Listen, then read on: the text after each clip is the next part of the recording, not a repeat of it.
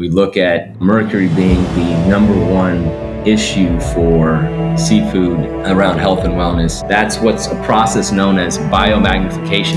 And so that's why your swordfish would be 300, 500 times what you may see in a herring. And that's what we set out to do from the beginning. That is protect mom, kids, everyone from mercury so they can live healthier, happier lives. Much of what the FDA is really doing is more in line with perception management as opposed to true food safety and health protocols. Welcome to the Melanie Avalon Biohacking Podcast, where we meet the world's top experts to explore the secrets of health, mindset, longevity, and so much more. Are you ready to take charge of your existence and biohack your life? This show is for you. Please keep in mind, we're not dispensing medical advice and are not responsible for any outcomes you may experience from implementing the tactics lying herein. Are you ready? Let's do this. Welcome back to the Melanie Avalon Biohacking Podcast. Oh my goodness, friends, I cannot communicate enough to you how important today's episode is. I'm obsessed with fish. I think it's one of the most awesome proteins ever. It's an anti inflammatory amino acid profile, it's high in omega 3s, it's high in minerals and nutrients. But here's the problem our oceans are so polluted today, and I don't think people quite understand the level of toxicity that they can get when they eat seafood from the mercury, from the environmental toxins. It is such a problem. I just think people don't realize this. Like they eat the fish, they're like, oh, it's fine, it's good for me, when really that mercury can be doing so much damage. So when Safe Catch reached out and I saw their mission about low mercury fish, I was really excited because I was like, yes, now I can dive deep into the regulations and what's actually happening with our fish. And honestly, talking to Sean Wittenberg blew my mind. Friends, just prepare yourself for an epic conversation. And by the way, you can get 20% off site wide at safecatch.com with the coupon code Melanie Avalon. But, anyways, the things we talk about we talk about why mercury is increasing in our fish and the environment and how it relates to climate change, wild versus farmed fish, and is farm fish actually lower in mercury, and what does that mean? The traceability issues and fish fraud, pretty scary stuff. How mercury levels vary in fish within the same school of fish, and the crazy reason for that, it's kind of crazy. A hack you can do for your seafood to increase your accessibility to omega 3s, and the overwhelming extensive process that Safe Catch goes through to assure the safety of their fish. And it is so eye opening about what they do compared to other companies. And honestly, it's a little bit upsetting learning about what happens with a lot of companies and what Safe Catch is doing to address that. I can't wait to hear what you guys think about this episode. And again, I cannot recommend enough Safe Catch products, and you can get 20% off site wide with the coupon code Melanie Avalon at safecatch.com. The show notes for today's episode will be at melanieavalon.com slash safecatch. Those show notes will have a full transcript as well as links to everything that we talked about, so definitely check that out. There will be two episode giveaways for this episode. One will be in my Facebook group, IF Biohackers, Intermittent Fasting plus Real Foods plus Life. Comment something you learned or something that resonated with you on the pinned post to enter to win something that I love. And then check out my Instagram, find the Friday announcement post, and again, comment there to enter to win something that I love. And also, friends, the holidays are upon us. You do not want to miss my holiday gift guides. So get on my email list to make sure that you don't miss those. For that, go to melanieavalon.com slash email list and make sure you look for the welcome email and then add me to your contacts so that my emails don't go to spam because oftentimes people think I'm sending spam because I'm sending you guys awesome codes and sales and things and then the email filters are like, "Oh, this is spam mail," but you can avoid that if you add me to your contact list. Again, that's melanieavalon.com slash email list. I have a very exciting announcement, friends. I have officially launched a TikTok channel. I've been on Instagram for a while, but it is time for TikTok. And with the channel, I'm going to be posting daily very high quality, awesome biohacking content, tips and tricks, things from my life. And I really want to bring the glam to biohacking because I feel like biohacking can be very male centric or focused on a certain type of person. And I just want to break that stereotype and bring all the sparkles. So please join me there. My handle is Melanie Avalon Official. Please let me know what you'd like to see from me, what you think of the content. I do feel pretty shy about it, so please join me so that we can be friends and just go on the most epic biohacking adventure. Okay, friends, spirulina update. It is still coming. I know it's been taking a while. It's just because I want to make the most ideal spirulina tablets on the market, ones that are tested for purity and potency and to be free of all pesticides and just the highest quality. So we've got that spirulina source. It tastes awesome. The issue we're experiencing is that in order to make it into tablets, it requires another ingredient. If you are currently taking spirulina tablets and they say they are one ingredient, they are not one ingredient. There is something in there that is helping to keep that structure. So we're trying to figure out which route to go with this. It's really fun because I keep trying different samples. I think I know which one I like the most, but we'll see which one I end up picking. Either way, I really love the taste of our spirulina. It doesn't taste fishy or algae and I really experience the benefits. So stay tuned for that. In the meantime, you can get my other Avalon X supplements at avalonx.us. Friends, have you jumped on the serapeptase bandwagon yet? That's what I launched with, and to this day, it continues to be my most favorite supplement ever. It's a proteolytic enzyme created by the Japanese silkworm. When you take it in the fasted state, it actually breaks down non living problematic proteins in your body so it can help address an array of issues. Like I said, it will clear your sinuses, calm inflammation. It may help reduce cholesterol. Studies have shown it can break down amyloid plaque. It can help alleviate pain and so much more. I take it daily. It is one of the most important supplements in my arsenal. This is the new year. Start it off right. Get some serapeptase. You can get 10% off with the coupon code Melanie Avalon, as well as a 20% off code when you text Avalon X to 877 861 8318. That's Avalon X to 877 861 8318. Those codes will also work with my fantastic partner, MD Logic Health. For that, go to melanieavalon.com slash mdlogic. And of course, all of my supplements I formulated to be the very best on the market. They're tested multiple times for heavy metals and mold. They're free of all common allergens as well as problematic fillers, which goes back to that whole spirulina formulation issue I was talking about. They come in glass bottles to help prevent leaching of plastics into ourselves and the environment, and we even use the minimal amount of stickiness required for the labels to help with our environmental impact. To get these fantastic products, go to avalonx.us and definitely get on my email list so that you don't miss the Spirulina launch special. For that, go to avalonx.us slash email list. Another resource for you guys if you struggle with food sensitivities like I do, you have got to get my app Food Sense Guide. It's a comprehensive catalog of over 300 foods for 11 potentially problematic compounds. These include things you may be reacting to, like gluten, lectins, FODMAPs, histamine, oxalates, sulfites, thiols, whether or not something is a nightshade, and so much more. It even includes autoimmune paleo AIP status.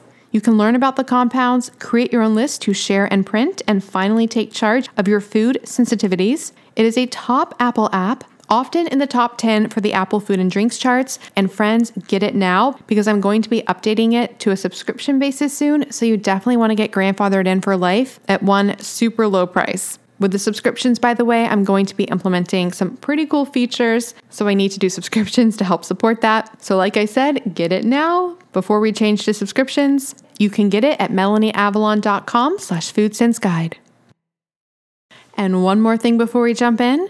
Did you know there are over a thousand compounds found in conventional skincare and makeup in the US that have been banned in Europe due to their toxicity? If you are using conventional skincare and makeup, you are directly putting into your bloodstream toxic compounds, including obesogens, which can literally cause your body to store and gain weight. So if your diet's not working, you might want to think about what's happening with your skincare and makeup, as well as carcinogens linked to cancer. I'm not making this up, and just endocrine disruptors in general, which mess with our hormones. Thankfully, there's an easy solution to this. There's a company called Beautycounter, and they were founded on a mission to change this. Every single ingredient is extensively tested to be safe for your skin, so you can truly feel good about what you put on, and their products really work. I am obsessed with their overnight resurfacing peel, their vitamin C serum, they have shampoo and conditioner, skincare lines for every skin type, and incredible makeup. It's so amazing that Tina Fey actually wore all Beautycounter makeup when she hosted the Golden Globes.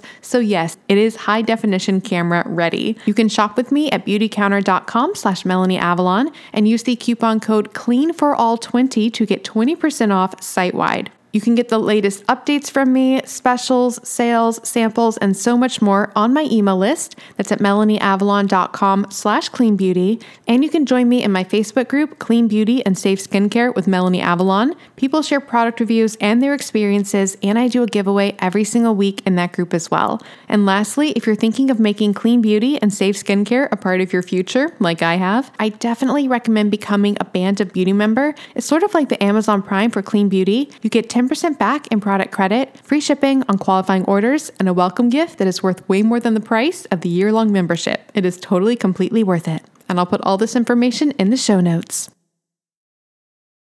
An important announcement, friends. My EMF blocking products are coming. Make sure you don't miss the launch special. For that, get on my email list at melanieavalon.com slash EMF email list. EMFs are actually classified by the IARC as a group 2B, possibly carcinogenic to humans. These are such a problem. We are exposed to them through our Wi-Fi, our cell phones, our AirPods, and they are linked to so many health issues, including anxiety, migraines, headaches, even fertility issues. This is such a problem. Thankfully, you can address your EMF exposure. I'm going to help with that with my Avalon X EMF blocking product line. So again, get on my email list at melanieavalon.com slash EMF email list to check that out. All right, without further ado, please enjoy this fabulous conversation with Sean Wittenberg. Hi, friends. Welcome back to the show. I am so incredibly excited about the conversation that I am about to have. I've been looking forward to it for months. And the backstory on today's conversation. So, I talk about a lot of things on this show and my other show, the Intermittent Fasting Podcast. And two of the themes that I talk about a lot is one, my massively high fish consumption and how much I just love eating fish. And then, two, I have talked a lot about my history with mercury toxicity and detoxing from that and just the really bad mercury poisoning that I experienced and how I'm super concerned about it, especially with mercury levels in fish. So when I was approached a few months ago now by a company called Safe Catch, which I had heard of, you'll see them in stores. I was so, so excited. And we'll talk all about this in today's episode. But their focus is that they really test for mercury levels in the fish. We'll talk about you know how they compare to normal mercury levels and other seafood products and such. But basically i only had to see like one sentence about this company and i was like i am all in. Sign me up. And we'll talk about this more but the products themselves also have a lot of things that i'm really obsessed with because you guys know i don't like fillers and additives and flavors. Like i just like pure whole food and they have I mean, they don't package with oil. It's actual fish in the can and the pouches. They have salt free versions, which I am all about. So basically, they're my ideal packaged fish company that there is ever. And I'm so excited to learn so much and all about this. So I am here with the president and co-founder Sean Wittenberg, who I also just learned has been doing intermittent fasting for like how long did you say like 15 to 20 years? Yeah, I mean, since I graduated college, and so I graduated college in 2004, right? 2005, around the cusp there. So I've been doing it for quite a while now. Accidentally fell into it, like you were saying. Yeah, I accidentally fell into it just because it was part of just, I would wake up very, very early to go into uh, fish processing facilities as we were developing technology. And we'll still have that go to a while. So I would be waking up and it would be three or four in the morning and you'd be going in. And so you just, I wouldn't eat breakfast. I'd have a cup of coffee. And then next thing you know, I wouldn't eat until like late in the morning, early afternoon, and only eat over like six to eight hours and go back to bed at like 8 p.m. And it just happened. And then it just started to work for me. And so it was something I just fell into, but your body responds and energy levels were improved with less food. It was crazy. So yeah, it's great. That's actually not that long, that 20 year mark, but we do hear a lot of people that you know, were just doing intermittent fasting by accident or because it made sense to them. And then it became, you know, a whole thing. Although, actually, segue, talking about falling into things. So, you, your role here now with Safe Catch, I mean, you just mentioned that you were obviously for, for years, you've been working in this world.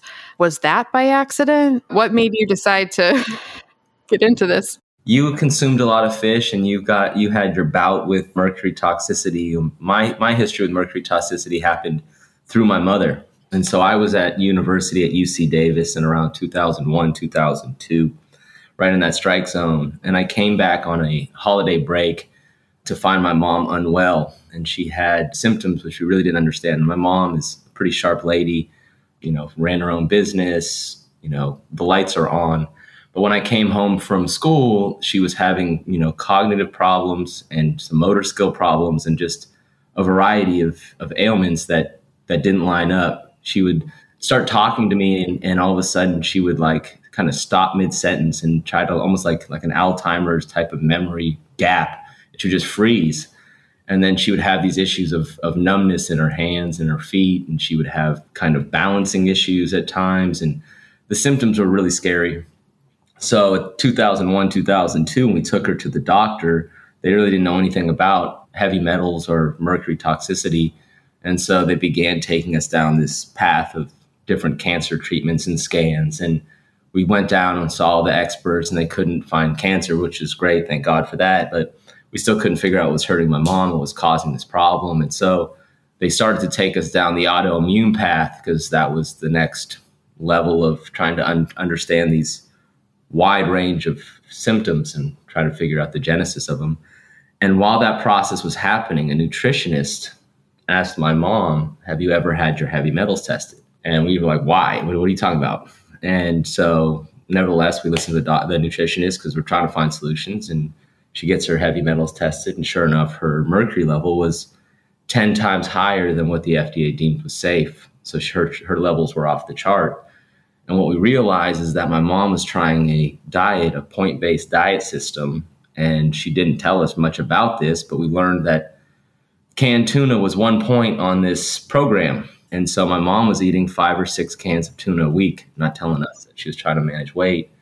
And that was that was it. And so they she had to stop the eating the canned tuna and she had to do chelation and try to remove all the heavy metals and do all of that. But for me, it was like this kind of aha moment of something that I felt I could participate and solve for other moms. And so when we began, we began by studying mercury and fish and the industry and what was going on, as well as the technology solutions to do the testing. We saw that there was really accurate testing technologies out there. The two primary testing platforms were ICP-MS, which is a plasma mass spectroscopy system. The other one was called CVAA, cold vapor atomic absorption. These two platforms are very accurate, but they require a sophisticated operator. They require a laboratory setting, and they cost between 50 to $100 to perform one test. And they take a day to a week to turn around results. So while they are accurate, they're very expensive and they require a lot of infrastructure and cost to get their testing done. And so when you look at the tonnage, the volume of seafood going through uh, the United States as an example, it's it would require you know hundreds of thousands or millions of tests. So when we got started, we thought this was a technology problem, and if we built the technology that we could give it to the government, we could give it to the industry, and they would take this technology and solve this problem for consumers and for for the people and we could go move on with our life. And so I looked at this originally as a as a graduating school good deed for the world before I go out find my way, right? And so from 2003, we while I was still in school, we started working on tech solutions. By 2004 to five, we started to really have some traction. I was really blessed because my dad is a patent and trademark attorney, so he had some experience there that I could lean on, and he had some friends that had labs some PhD physicist friends of his, and then I had some friends as well through UC Davis as well as Stanford that were PhD double E's and chemical engineers, and so we had this this really blessed group of of you know super sharp scientists that were able to come together, and we developed a principle that was totally new for testing mercury in fish, and then we figured out how to take that idea and put it into an actual machine, and that got done really in 2005 2006 and then in 2007, I went still extremely green and naive about how the world works. I mean, to be quite blunt, but I still, with my my optimism and hope, I went to Bethesda, Maryland, And I sat, sat down with Dr. Acheson, and Dr. Acheson in 2007 through the FDA was the head of food safety for the United States under George W. Bush, the top, top dog.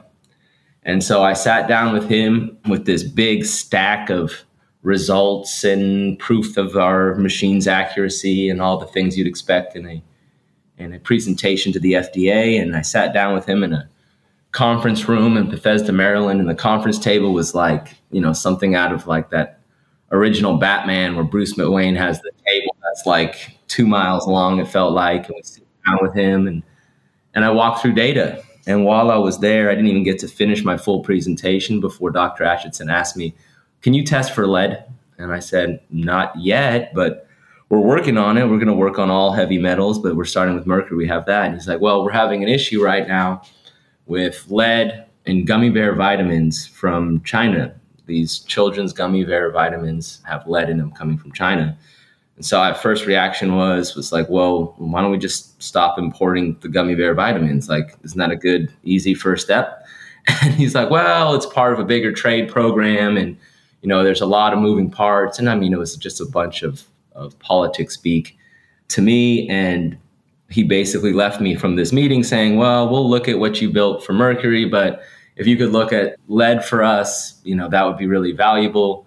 So I left there, you know, half deflated, a little confused, but like hoping that he's going to look at our technology as we look at lead.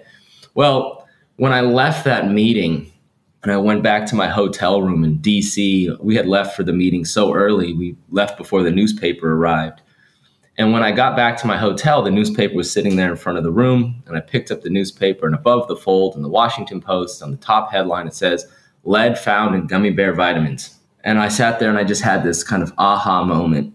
And I realized that, that the FDA is grossly underfunded to realize its mandate, and that much of what the FDA is really doing is more in line with perception management as opposed to true food safety and health protocols two things happened from that meeting. Number one is I never I never made fun of another person ever again for being paranoid about their health and taking their own health in their own hands.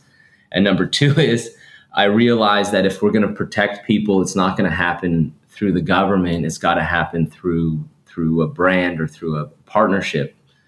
And so the next six years after that moment, I stopped trying to get the government to participate in what we were doing, and I tried to take this solution to the biggest seafood companies in the world to try to get them to adopt our technology because the goal for us was not about necessarily money. It was really just about helping people and how can we get this technology in the hands of those help, uh, that are selling the most product to the most people so that we can help the most people by providing this technology. And so we went to all the usual suspects, the biggest distributors, the biggest seafood providers, all the big three for tuna, for canned tuna, Starkist, Bumblebee, Chicken of the Sea, and all that. And we worked from about 2007 to about 2013 in that six year period trying to get all of these folks to work with us. And we did a lot of good, interesting R&D work, but we realized through working with these firms that they were really coming back to us with two narratives. One is, Mercury is not a problem. Go away. Just basically saying we're making money right now and this is just disruptive and this doesn't matter. Go away. Or the second one was let's test to a standard so weak that everything passes. And so essentially, we'll just wash this problem away with your technology by saying there is no problem. And so, in both of those, you know, outcome those are those narratives that we received, if you think about it, my mom would still be getting sick, right? My mom would still, there'd be no protection for her. And that's what we set out to do from the beginning, and that is protect moms, kids, everyone from mercury so they can live healthier, happier lives.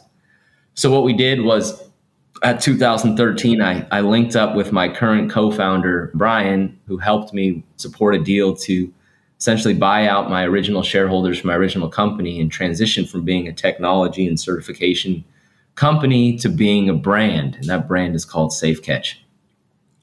So in 2013, we made this big pivot. And the whole point of the pivot was to go to those same people that told me that mercury is not an issue or to test as something weak and saying, all right, if you don't want to use our technology and you don't want to protect the people the way we think you should, we're going to come up with our own brand and we're going to set it to our own standards and we're going to provide that directly to the people, right? We're going to provide something that fully encapsulates all of our values.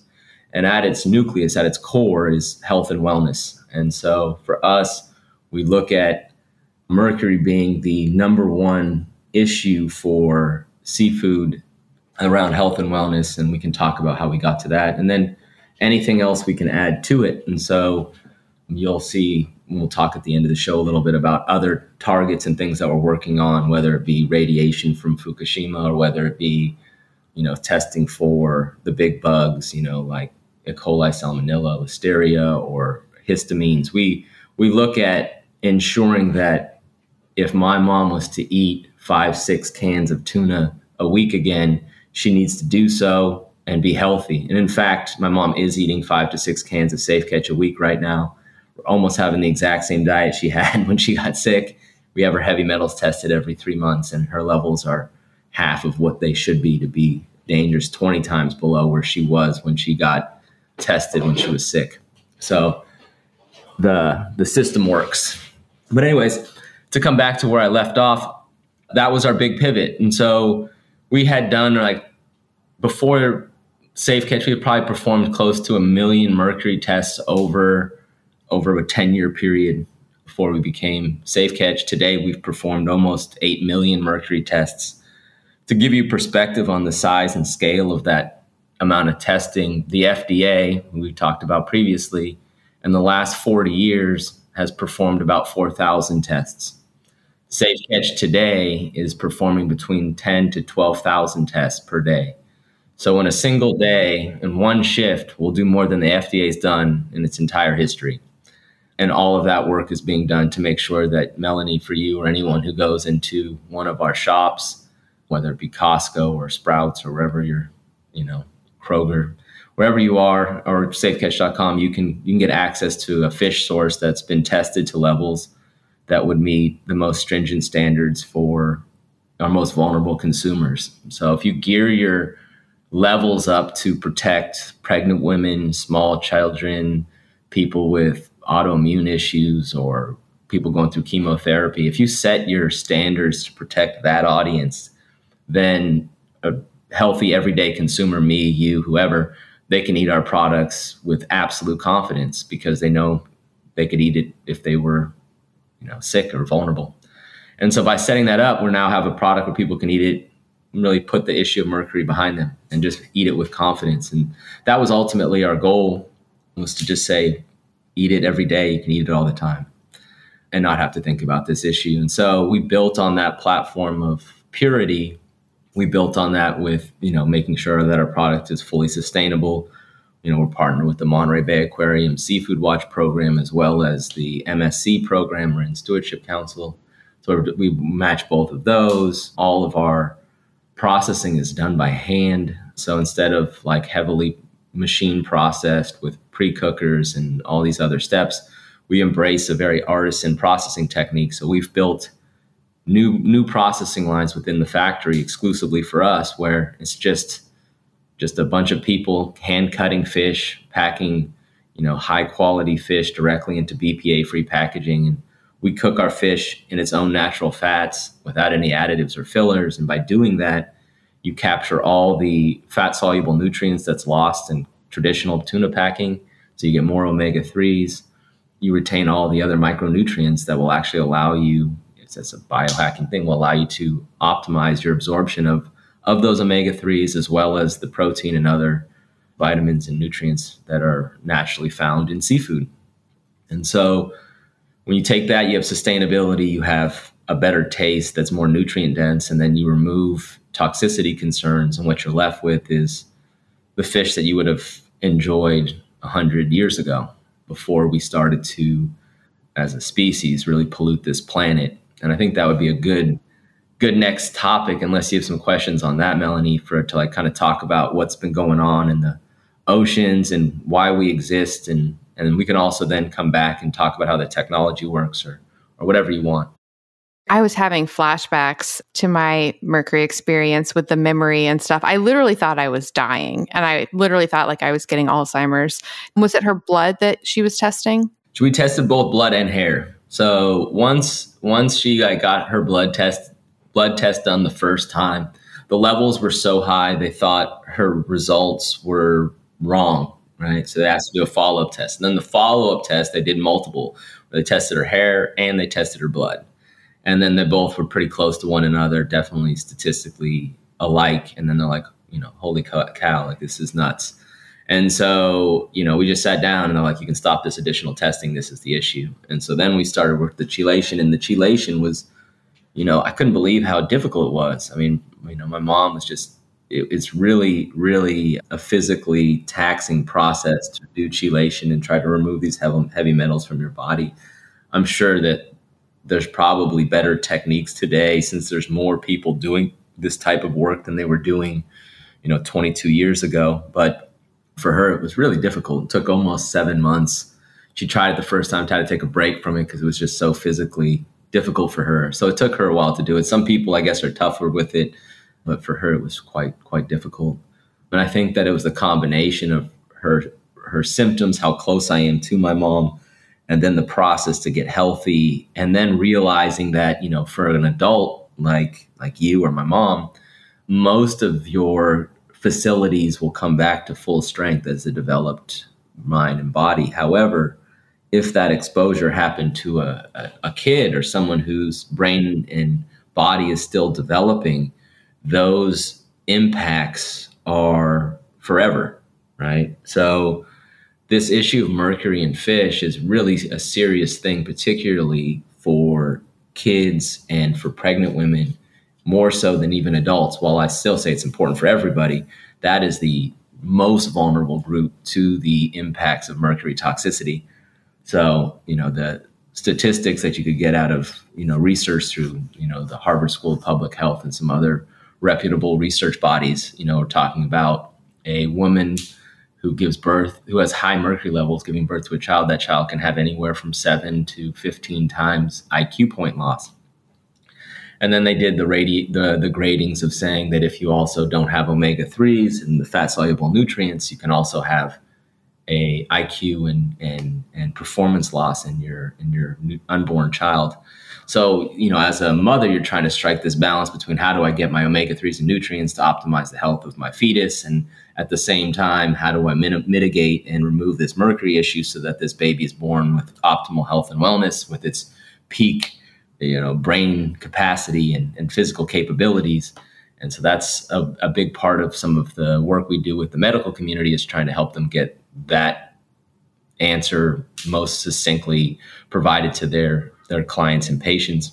But it's a challenge you know it's a real big challenge for for that particular group so if you think about that in in terms of a of a kid where 100 iq is is you know average to you know right where you're supposed to be. That's the middle of the road. So if you had a kid who was going to be born with an IQ of you know 110 let's say above the curve school comes a bit easier to that student life is a bit easier for that student you know they're just going to they're going to have a, an easier path towards realizing success because they're going to have a, a stronger processor in their in their brain. You know that person then can have exposure to mercury and the mom doesn't know this thing or gets an, a deficiency of omega-3s during the pregnancy and that child can lose that 15 iq points. Now they're at 95 now that same kid is is working harder and struggling more to do the same work it could have had you know with just a couple of changes during that pregnancy. And it's a really alarming thing to think about because you know, most the the expecting parents and mothers that I talk to and families that I talk to, I mean, it's not like they're trying to optimize their kids. What they're really saying is, I don't want to screw this up. You know, it's more of a defense mentality.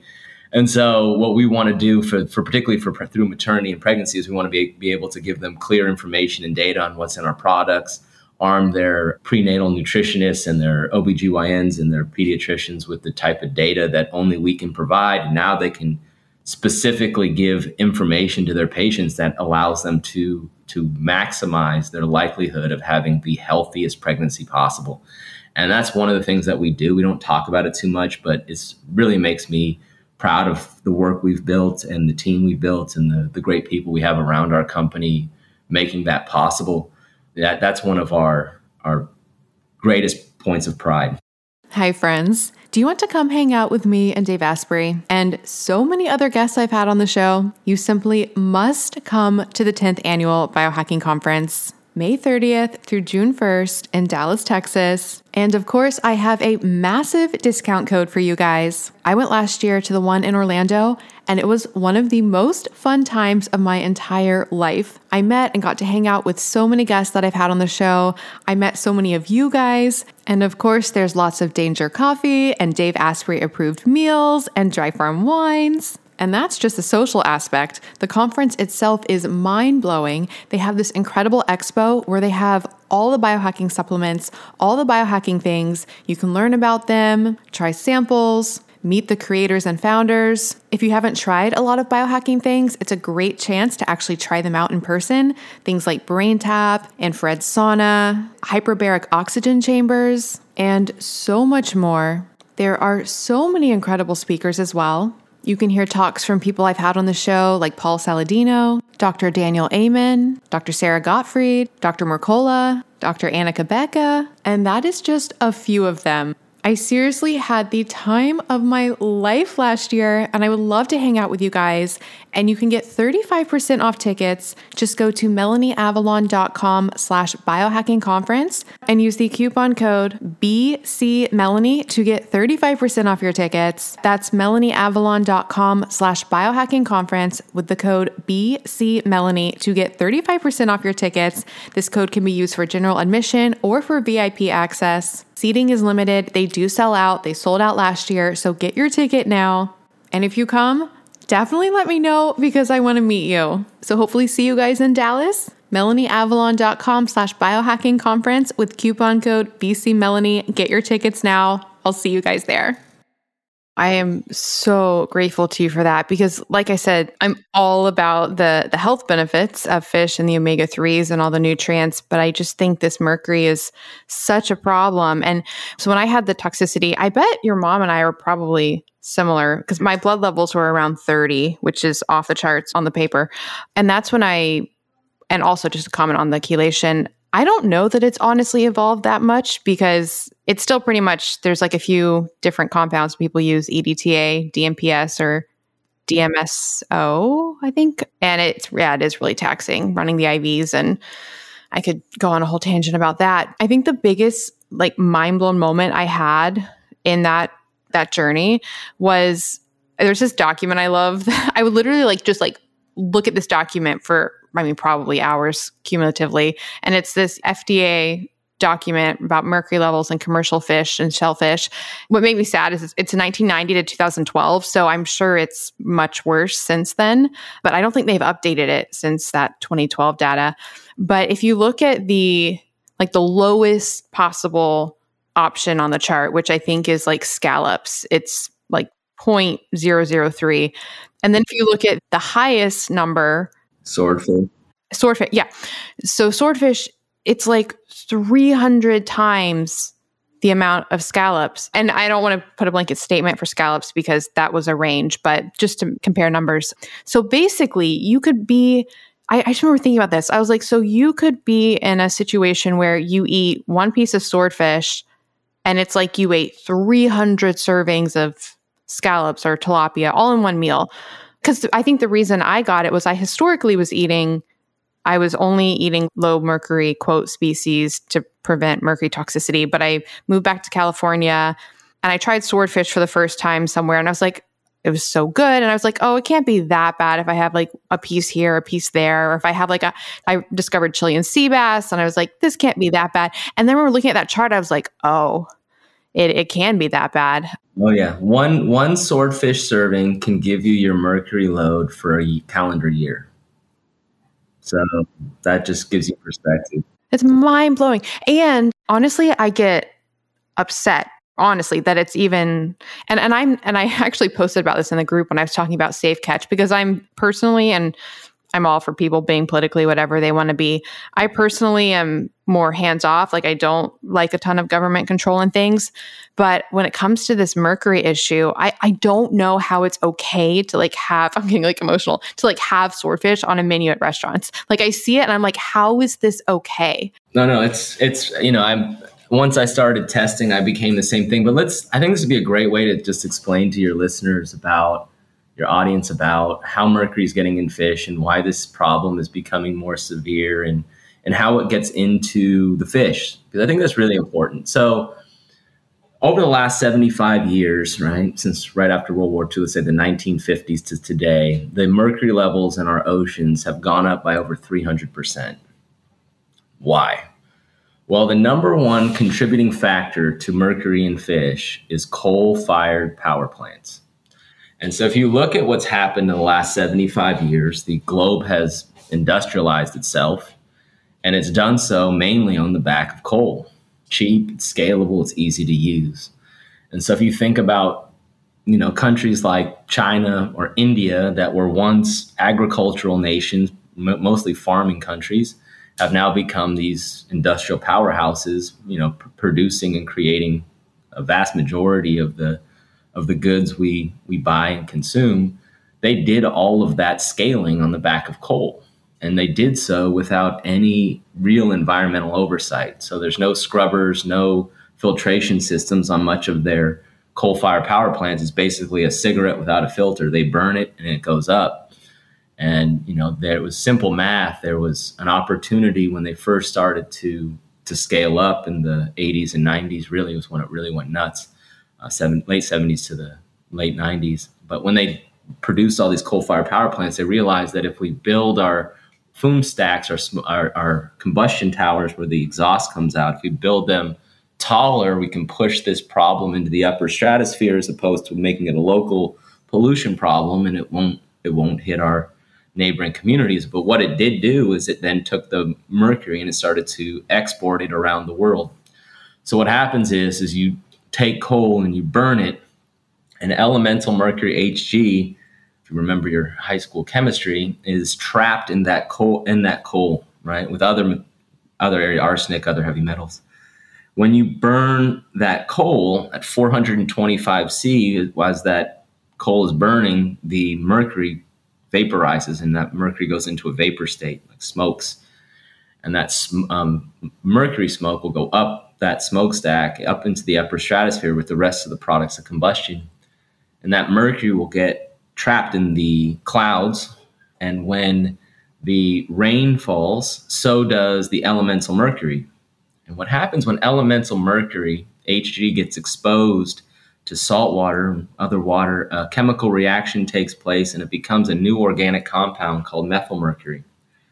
Methylmercury is a far more dangerous compound than elemental mercury. It's a neurotoxin, and it's the type of mercury, like 95 plus percent of the mercury found in fish is methyl mercury.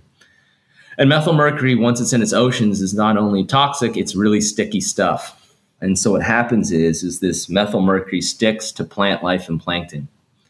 And then these smaller fish eat the plant life and plankton. And when they eat the plant life and plankton, they ingest that methyl mercury. So now that methyl mercury is in that fish, it's not going to ever leave that fish. It's in it. And then a, a larger fish, let's say a sea bass or a halibut, whatever, will eat that smaller fish that ate that plankton or plant life and ingest all the mercury in that smaller fish. And so as you go up the seafood supply chain towards that apex predator, so towards swordfish and shark and marlin, you're going to find that the average mercury concentration goes up. And so that's that's what's a process known as biomagnification. And so that's why your swordfish would be 300, 500 times what you may see in a, you know, a herring or a scallop or a mussel, right? But what you don't see in that in that process is that within that actual seafood species, while the average is going up, the variance is also widening, which is r squared. So what we realized as we started doing all these millions and millions of tests and testing all over the world, we've installed our technology and we've tested pretty much every major body of water and, and the seafood stocks within those bodies of water from around the world. And what we realized is that the variance was going up at a higher magnitude than the average mercury concentration was going up. And what that means in simple terms is that you can go into a school of tuna and two fish in the same school can vary in mercury concentration by over 10 times. So within a school of tuna, you could have some fish that my mom could eat every day and have no mercury problem. And there was other fish that if my mom ate that fish, she's going to have the symptoms or Melanie, you'd have the symptoms that you had, right? So you have this ultra low stock and uh, not and a potentially high stock commingled within a school of fish. And so we realized that we had to develop a technology if we're going to protect consumers and provide low mercury fish every time. We couldn't batch test. We couldn't just take a sample of four or five tuna from a thousand fish and say, "Oh, this this is a good bunch and that's a bad bunch and this is a good bunch." We realized that we had to find a way to test each tuna one by one, and that we couldn't we couldn't rely on some general batch or statistical algorithm in tuna or highly migratory species. We had to test them one by one, and so that's what set us on our technology path to develop a system that can take a tissue sample about the size of a grain of rice from a particular fish and give you the mercury concentration in seconds. So we'll talk about that in a second, but you now have this issue that we've we've become really clear on. So around the world, coal coal usage is sadly on the rise. And it has been because it's so cheap and so readily available.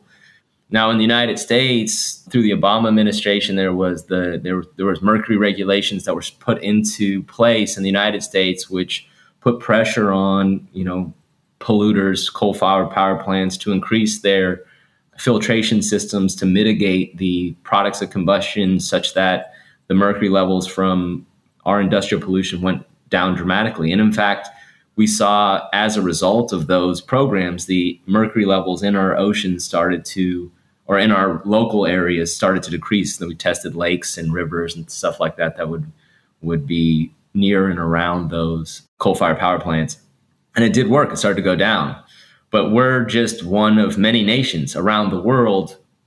When you're focused more on survival and scaling and, and dealing with really severe poverty, you're focused more on survival, and those types of programs and systems are not required and so the majority of these coal-fired power plants do not have these scrubbers on top that can remove large amounts of mercury from from their processes.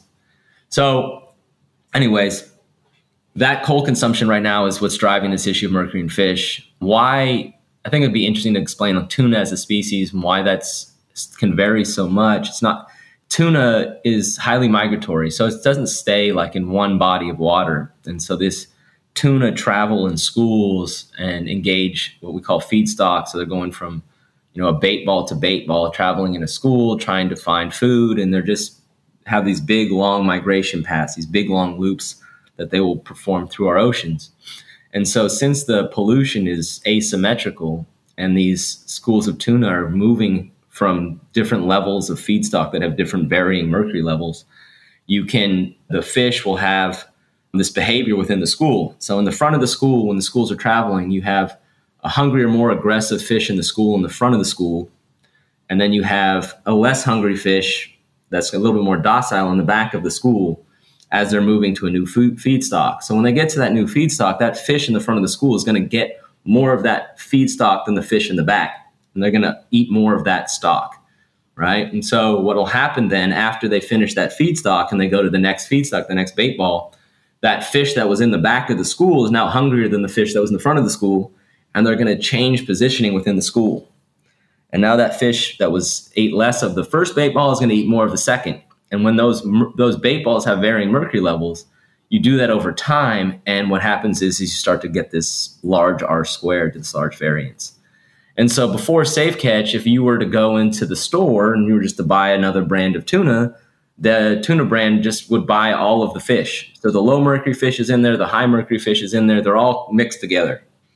And, you know, sometimes you'll get a low can, sometimes you'll get a higher can. And, you know, if you don't eat much fish, maybe you, you know, if you have big body mass, you don't eat much fish, maybe that, that type of variance isn't going to impact you. But if you're someone like you, Melanie, or someone like me who eats fish five, six days a week, or you're someone who has small body mass, or you're a child with a developing body and mind, or all these different groups, that that risk of high and low is is not good enough. You're going to get mercury toxicity eventually from just the natural variation of mercury levels in the seafood stock for the other brands. So for us, what we did in the system we set up with our technology is we said basically, we went first to the medical community and we said, you know, what is the levels of mercury in fish that you think you'd want to see that would not make you just check the box and say, yeah, this is cool. You can you can sell this legally for sale, but to have it be at a level where you're excited to recommend our products to vulnerable consumers, right? Like to tell a pregnant woman, you know, you're pregnant, you can eat Safe Catch Elite, which is our skipjack, or Safe Catch Ahi, which is our yellowfin. You can eat that tuna and, and it will, you know, be a positive for your pregnancy. That was our our target in establishing our levels. And we said whatever stock we were going to be able to establish within that levels, that's what we are going to be.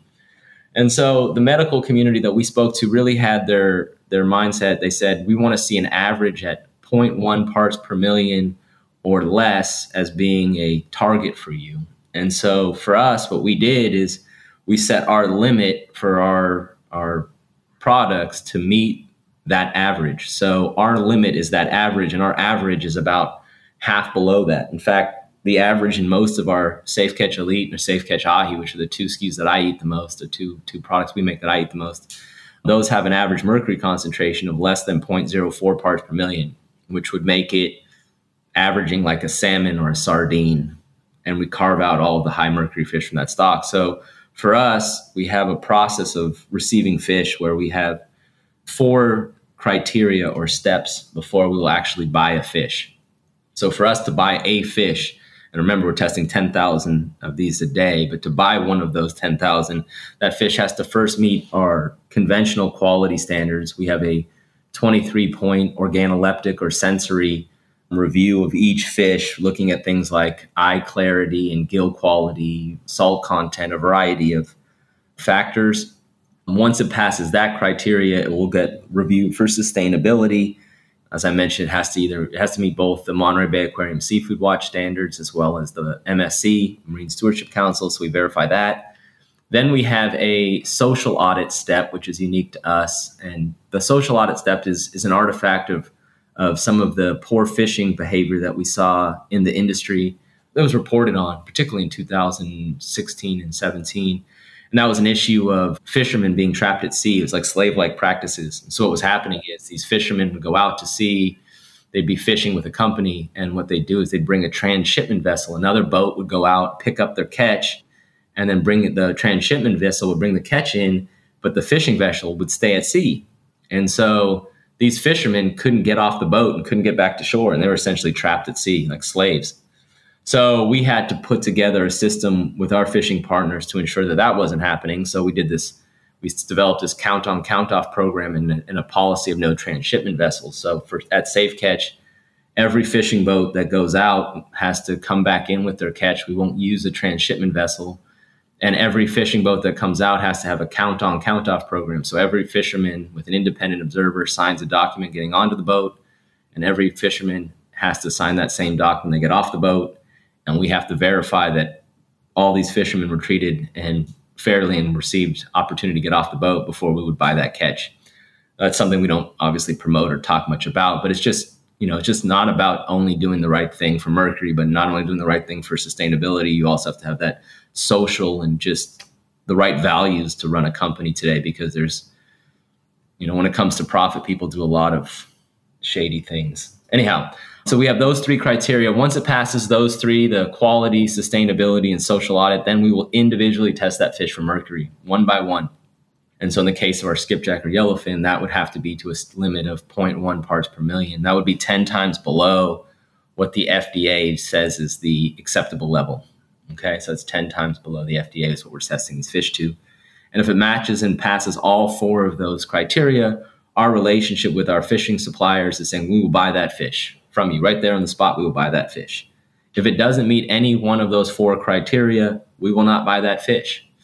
So right now, what makes us really special as a brand, amongst other things, but what really makes us special is, is that behind the scenes, our operation now is here. We have a 10,000 metric ton cold storage facility, and we've got a 6,000 square foot testing facility where we're doing this work, and we have about 120 people testing mercury in fish every day what we're doing behind the scenes before we is just building and establishing this big safety stock, this big inventory of the purest, healthiest, most sustainable, most socially responsible seafood stock we can possibly make. And then from there, our our manufacturing partners can come to our cold storage, pick up our fish, and process our fish to by hand with our specification, and then we bring that product to market and we, we sell it around the world right now. But that's what makes us really really special is that that system of being able to qualify and test each fish. So people ask us like, why are you in Thailand? Why do you set up in Thailand? Well, the reason we're in Thailand is half the world's shelf stable tuna is packed here.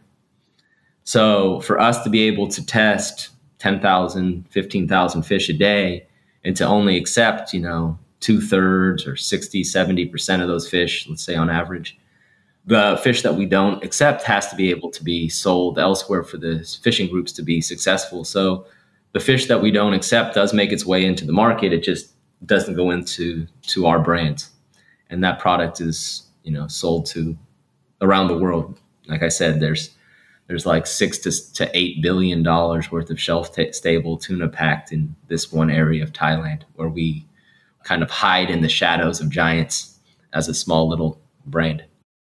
Wow. This is insane. That's crazy about the fishermen at sea. It's the stuff you never learn about. Like, you know, like we talked earlier before the, you started recording, right? You just, you're, you know, as an entrepreneur, you you have a, a general thesis, a general vision, and that you're trying to realize. And along the way, you learn so much about how the world operates. And you just kind of react to it step by step. You know, the same thing could be said, we can talk touch on the end around radiation, right? You know, Fukushima hits 2011. We started for the U.S. government, well, not really for the government, for the big food service providers, United States that wanted to import from Japan because of our our background. They reached out to us to start building screening and testing protocols to look for cesium 134 and cesium 137. And we built those systems up and for them and started to do that testing work you know, we were also firm that they contacted in when there was the BP oil spill, and BP, you know, put anticoagulants on the oil, which makes the oil drop from the surface to the bottom. It was a P- PR nightmare, if you recall, for BP with the oil just sitting there, and every day on CNN, it's showing the the big, you know, lake ocean size puddle of oil. And so what BP did is they put these anticoagulants on there, which made the oil drop to the bottom and it made the Gulf of Mexico look, you know, pristine again. But what they didn't realize is when you put an anticoagulant on a PAH, which is the compound built in the oil, while it makes it heavier and denser to fall to the bottom, it also makes it 60 times more toxic. And so it decimated the native shrimp population and the wild shrimp population. And it, I mean, it forever crushed what was one of the most vibrant fisheries in the United States, particularly feeding New Orleans, which was arguably the best food town in a, in America. And they had one of the reasons was they had that beautiful um, seafood stock to to pull from out there, and then that got compromised, and all of these communities up and down the the coastline there, you know, really suffered from from health wise from that problem. But they hired us to try to do some testing work there to try to, you know, f- figure out just how bad the problem was and if there were areas to to avoid and what areas to aim the the fishermen towards, trying to figure out how to navigate that that disaster that was bad man-made and it was horrible and then it was you know greed made it even worse but the only point of bringing this up is to say that like as our background we're, we're scientists right so we came from that background and then we had to learn how to make food. So, you know, going into Thailand, making the product, learning how to make canned tuna and how to do it better and and how to make it healthier and how to make it taste better and all of that was stuff we had to learn as we went because they don't teach that at UC Davis.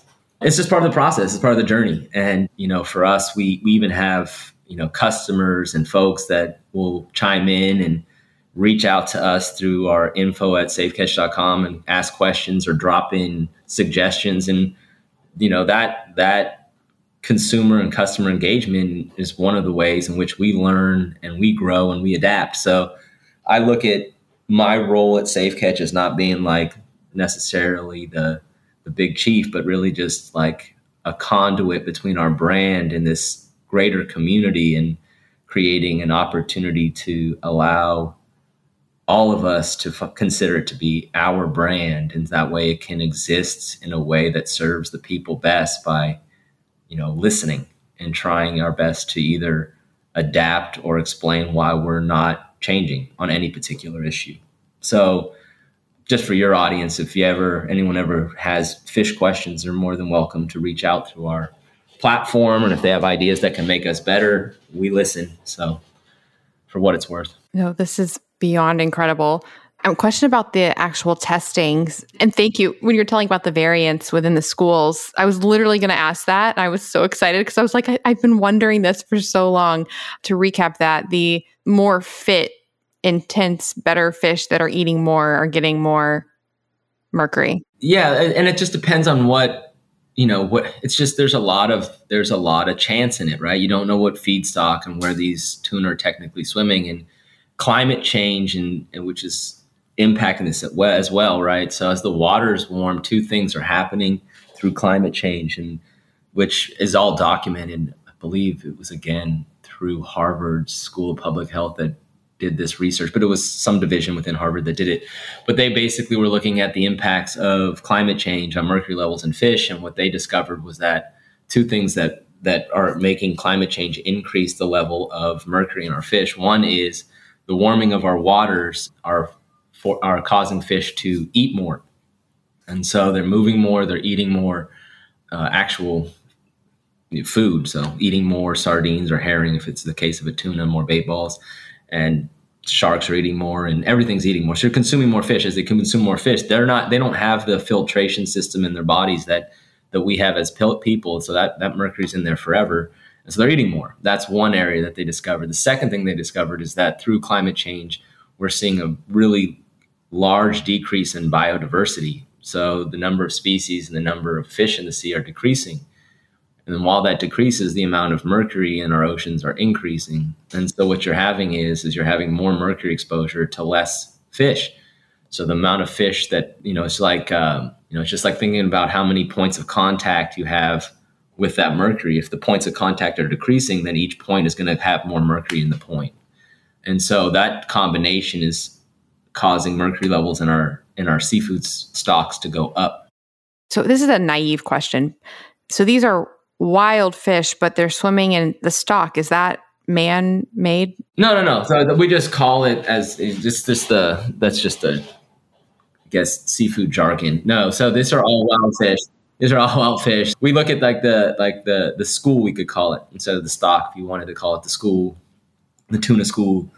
That's the that's what's traveling like. So there's there's different species of fish. Some are live, eat, thrive, and die in the same area of the waters. You could see, you know, you know, different types of sea bass, or you know, if you looked in the case of maybe some like rock cods, or you know, some some snappers and things of that nature. Those fish tend to be born, live, and die in, in the localized waters. They're not highly migratory. Tuna, as an example, is, is a highly migratory species. It's classified as such. And so it will travel, you know, up to 40, 50 miles a day and just continuing to move and move and move and move as it as it circumnavigates the world. Now, in the case of albacore, they would go up towards the colder poles that go from the equator up towards the poles and that's where they would start to reproduce and then they would come back down towards the equator and they do these big northern hemisphere southern hemisphere big loops. The skipjack which reproduce many more times per year two three times per year their loops will be through warmer waters. They won't go as far north and so there'll be a uh, an oval pattern around the equator not as high but wider and so there's these different migration patterns of different schools of tuna within the ocean. So how those different fish are traveling and what f- feedstocks are being exposed to is really the the origin of their potential mercury exposure. Okay, gotcha. And does the mercury not hurt the fish? You know, that's a great question that I couldn't answer for you. I'm not I don't know. I, I mean, I know that in the case of of mammals, right? So you look at or, or fish that will breathe air. I don't think it's mammals the right word, but if you look at the states of like dolphins, whales, seals, otters, we know for a fact that those species of animals are affected by the mercury load. And you'll find pods of whales that get lost, you know, they get, you know, find themselves in areas where they're not supposed to be. You can find the same thing with Oh wow, from the mercury? Yeah, mercury. Absolutely. Dolphins as well. And it just is, you know, they're just getting exposed to it. So yeah, I mean, this is an issue that affects people and it affects all of those types of species. And whether it affects the tuna themselves, I'm not 100% sure. I mean, I'm sure it affects them some way, but the scope and scale, I couldn't speak intelligently to it. And I wouldn't want to represent anything on your show that I can't, I can't support with, you know, peer reviewed science. Speaking of the, the variants within the fish, when you're doing the testing, do you test a small portion of it and that reflects the levels of the whole fish? Yeah, that's a great question. That's a great question. So it started off with us taking a whole fish and testing that fish like 300 times. And so we did is we built these three dimensional graphs and we would plot where every single one of the mercury results and levels was in that fish, trying to find to discover whether it was relatively homogeneous or if it was homogeneous or if it wasn't, or is there a part of the fish that was higher in mercury or concentrated versus other parts of the fish.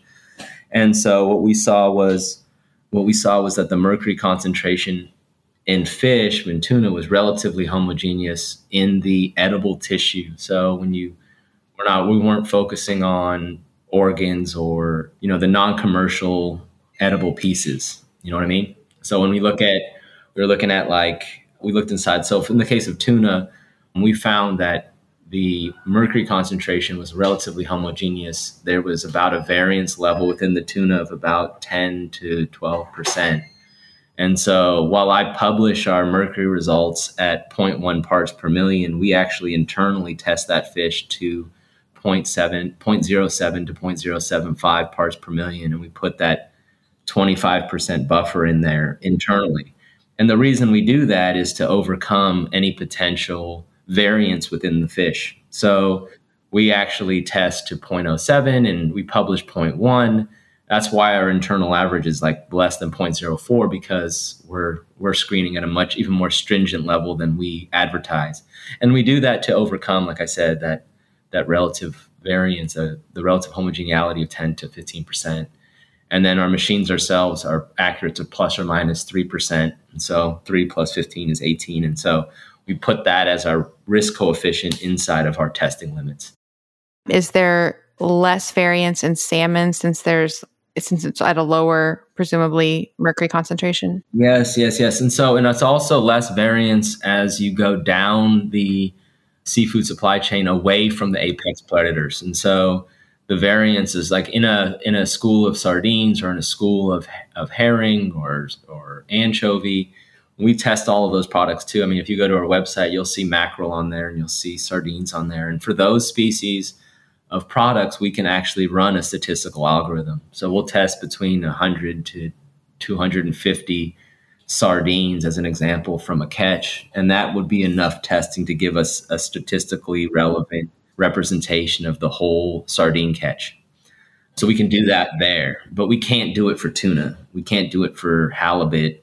And so for us, we still test every single salmon because there is more variance in that salmon than there is in uh, sardine. But the mercury levels in wild salmon is much much lower than tuna, and the reasons for that is is largely because of the the life cycle of the salmon, the diet of the salmon, are different than the tuna. So a life cycle of a salmon will go out from a river where it's born into the ocean, two to three years, go back into that same river, spawn and die. So that fish is only going to live max three years, right, from its hatch to its then its birth or its or its uh, pregnancy or its eggs hatching, and then it, it dies and it'll go back down the river. So for the salmon that are doing these runs, the average mercury concentration is much much less. If you looked on our on our cans we're reflective of that. And so we have on our our products right now for our salmon we have a published limit of 0.04 parts per million 96% below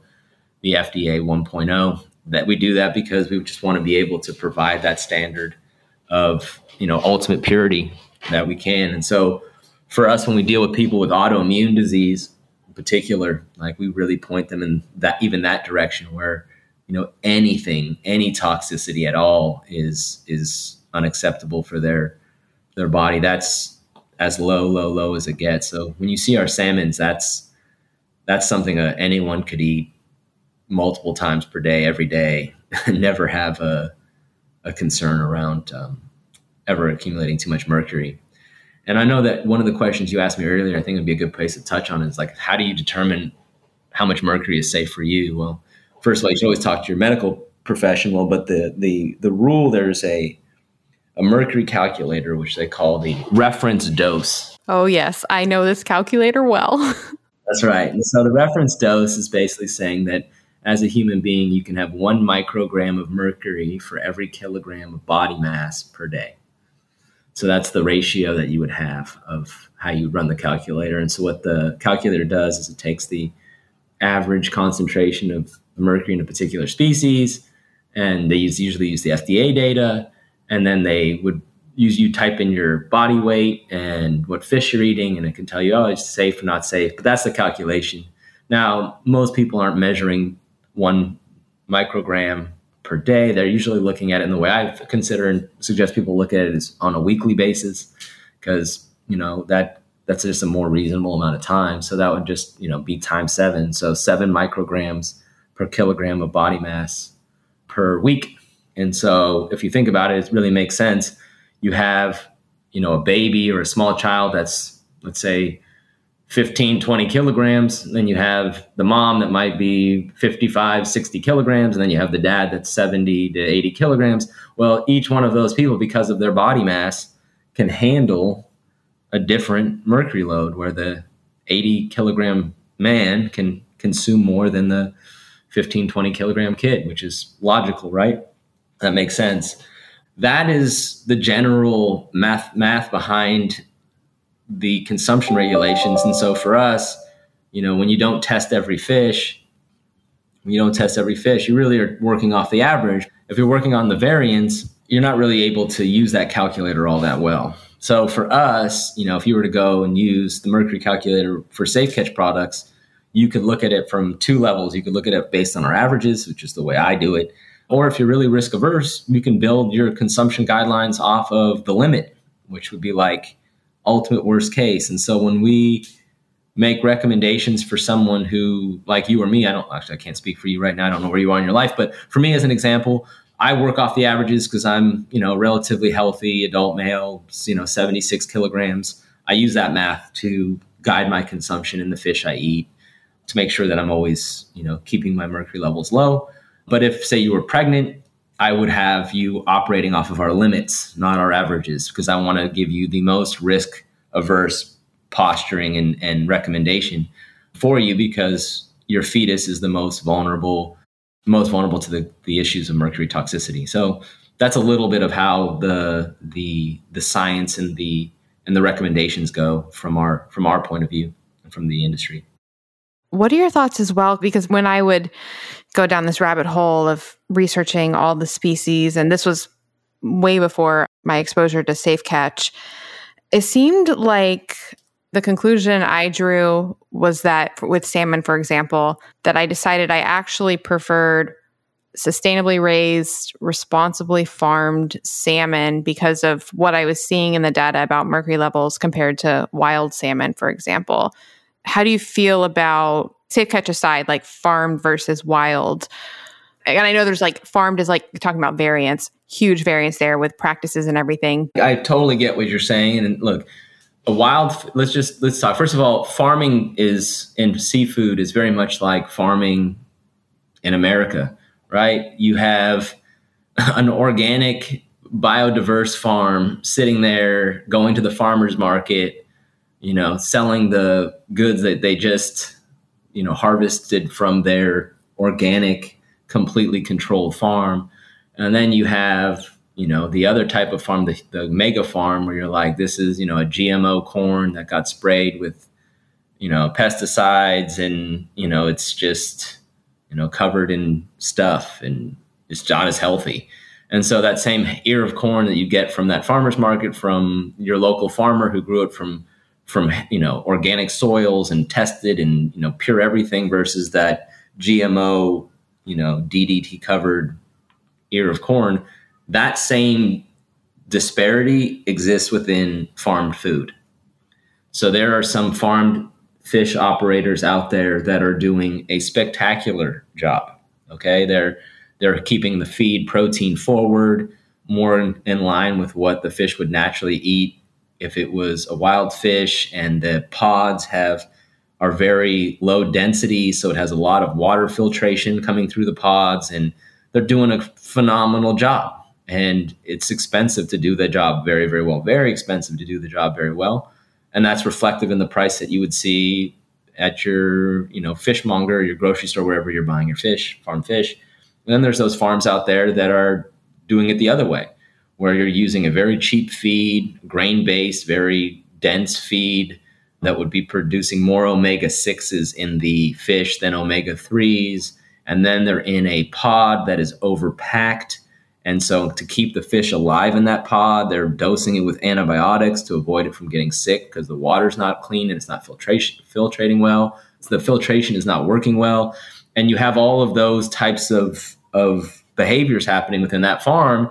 And while it would give them a greater yield and more product, just like that GMO ear of corn would, you're not getting as healthy of a, a, product. And if you're eating seafood, you know, you're not only eating it because it tastes great, you're eating it because you're hoping it's healthier for you than any other protein you're putting in your body. But that farm fish might have more omega 6s than omega 3s, and it might have, you know, your antibiotic dose. And so when you look at things like shrimp, which is, you know, the number one seafood item in America, is mainly farmed, almost 80, 90% farmed. And there's that huge disparity between what is high quality farm shrimp and some of the dirtiest aquaculture in the world. And so you just don't know what you're getting. And so ASC, as far as a certification label, while it's about sustainability, also puts pressure on having those types of water filtration pod densities to allow for, you know, healthier farm stock. I mean, just farm food is something you really have to look for to make sure that that you know where it's coming from and that you trust the source. So I don't eat much farmed fish, but but when I do, I, I have to know where it's coming from and I have to be able to to to really feel comfortable in that farm. So I don't know if that answered your question, Melanie, as well as you'd like, but it's just a huge wide range. And so from a mercury perspective, when you control the feed, you can do a lot of good in controlling the mercury loads. So you can get a much lower average mercury level and a much more consistent mercury concentration across your portfolio. But for the most part, it's it's a really strong way. Although it's as a funny story, when we first got started testing, know if it's funny, it might be sad actually now that I'm just preparing to share it with you. but uh, we were testing a Canadian farm salmon back in like 2006 as we first got started. And we saw the mercury concentration in this particular farm salmon to be super high. Like, and I thought our machine was off and we were recalibrating it and testing it again. And I was like, this can't be right. And sure enough, we kept getting the same results over and over again. I took a sample, I sent it to a third party lab because this was early in our process and I just couldn't believe it. What we realized was, was that this salmon farm where they were farming the salmon was near a gold mining operation. And so they use mercury heavily in gold mining, you know, because mercury binds to gold. And so they use mercury to identify in gold gold mining. So gold mining is a big polluter of mercury in our lakes and streams. Gold mining is. And so we realized that it, we, we found that out. We're like, oh my gosh, this is like, what a discovery. And so our partner that we were working with stopped buying salmon from that farm and we protected, you know, a group of people. It was one of our first like really good, like feel good moments where our technology found a problem and gave a solution to protect consumers. And it wasn't in tuna. It was in farm salmon on this particular instance. Now, that was an anomaly. I won't I won't say that that's going to be common practice. I don't want to alarm anyone on your listening right now, but about farm salmon because most farm salmon is a great thing to eat and And the other thing I want to touch on really quickly before I get off it is while we talk a lot about mercury and the dangers of mercury and, and other issues in fish, eating seafood, eating particularly healthy seafood, is the best thing you can do for your health uh, from from a food from a diet perspective. There's there's nothing better that you can put in your body than particularly nutrient dense, high omega three rich wild seafood that's been that's low in mercury. Your body, your your brain function, your your health, your metabolism, you know, motor skills, everything benefits from seafood. So finding a way to at least get two to three servings of seafood in your life on a weekly basis is a fantastic thing you can do for your health. If you only have low income or you're you have you don't have a, a budget that allows you to really enjoy some of like the wild Alaskan fare or some of the more expensive premium fish, since this is a biohacking show, we can have a little hack for you. If you buy farmed fish like a, you know, tilapia, which is a very um, low cost seafood species, or things like that, farmed fish that you can afford, try to find yourself a fish oil pill that you trust and take your omega 3 fish oil pill with the seafood that you're eating. Now, what people don't realize is when you take a fish oil pill without the seafood, you your bioavailability of that omega threes from the fish oil is is somewhere between seven to fifteen percent is the science that I read of that omega three. Now, if you take that same fish oil pill with fish, even if that fish is a low omega three fish, there are micronutrients and things within that fish that work with that omega 3 that allows your body to absorb up to 90 plus percent of those omega 3s coming from that fish oil pill. So, taking a fish oil pill with eating fish together would be the greatest way to get the most omega 3s in your system if you can't get, you know, a wild salmon or a some of these other species which are naturally super high in omega 3s, more than you would really ever need to, to get into your body because there's diminishing returns to omega 3s like any other nutrient. But that's a little hack that we talk particularly to to pregnant women who are middle to low income and really can't afford to, you know, buy $25 a pound salmon from Alaska or stuff like that. So just a little a little fun fun little hack. Hi, friends. An incredible fasting aid is coffee. Yes, I am all about the coffee. I am a huge fan of its health benefits as well as how it can support your fast and really help with energy and fat burning. And I have a big announcement. The brand of coffee that I have been drinking for an entire decade now, I am no longer drinking. There's some drama, there's some science, and I'm about to tell you how to get a discount on my new favorite coffee. So, I've been drinking the coffee formerly known as Dave Asprey's Bulletproof Coffee for literally a decade. I do not drink it now, so this is not a Bulletproof Coffee commercial, but I started drinking it because I so trusted Dave and his obsession in creating mold free coffee. Because moldy coffee beans is a huge problem, and a lot of people can get health issues, brain fog, and crash after coffee because of the mold contamination has been talking about this for so long, so I really trusted him and I would drink bulletproof coffee, which I absolutely loved and loved that it was mold free. Then there was some drama.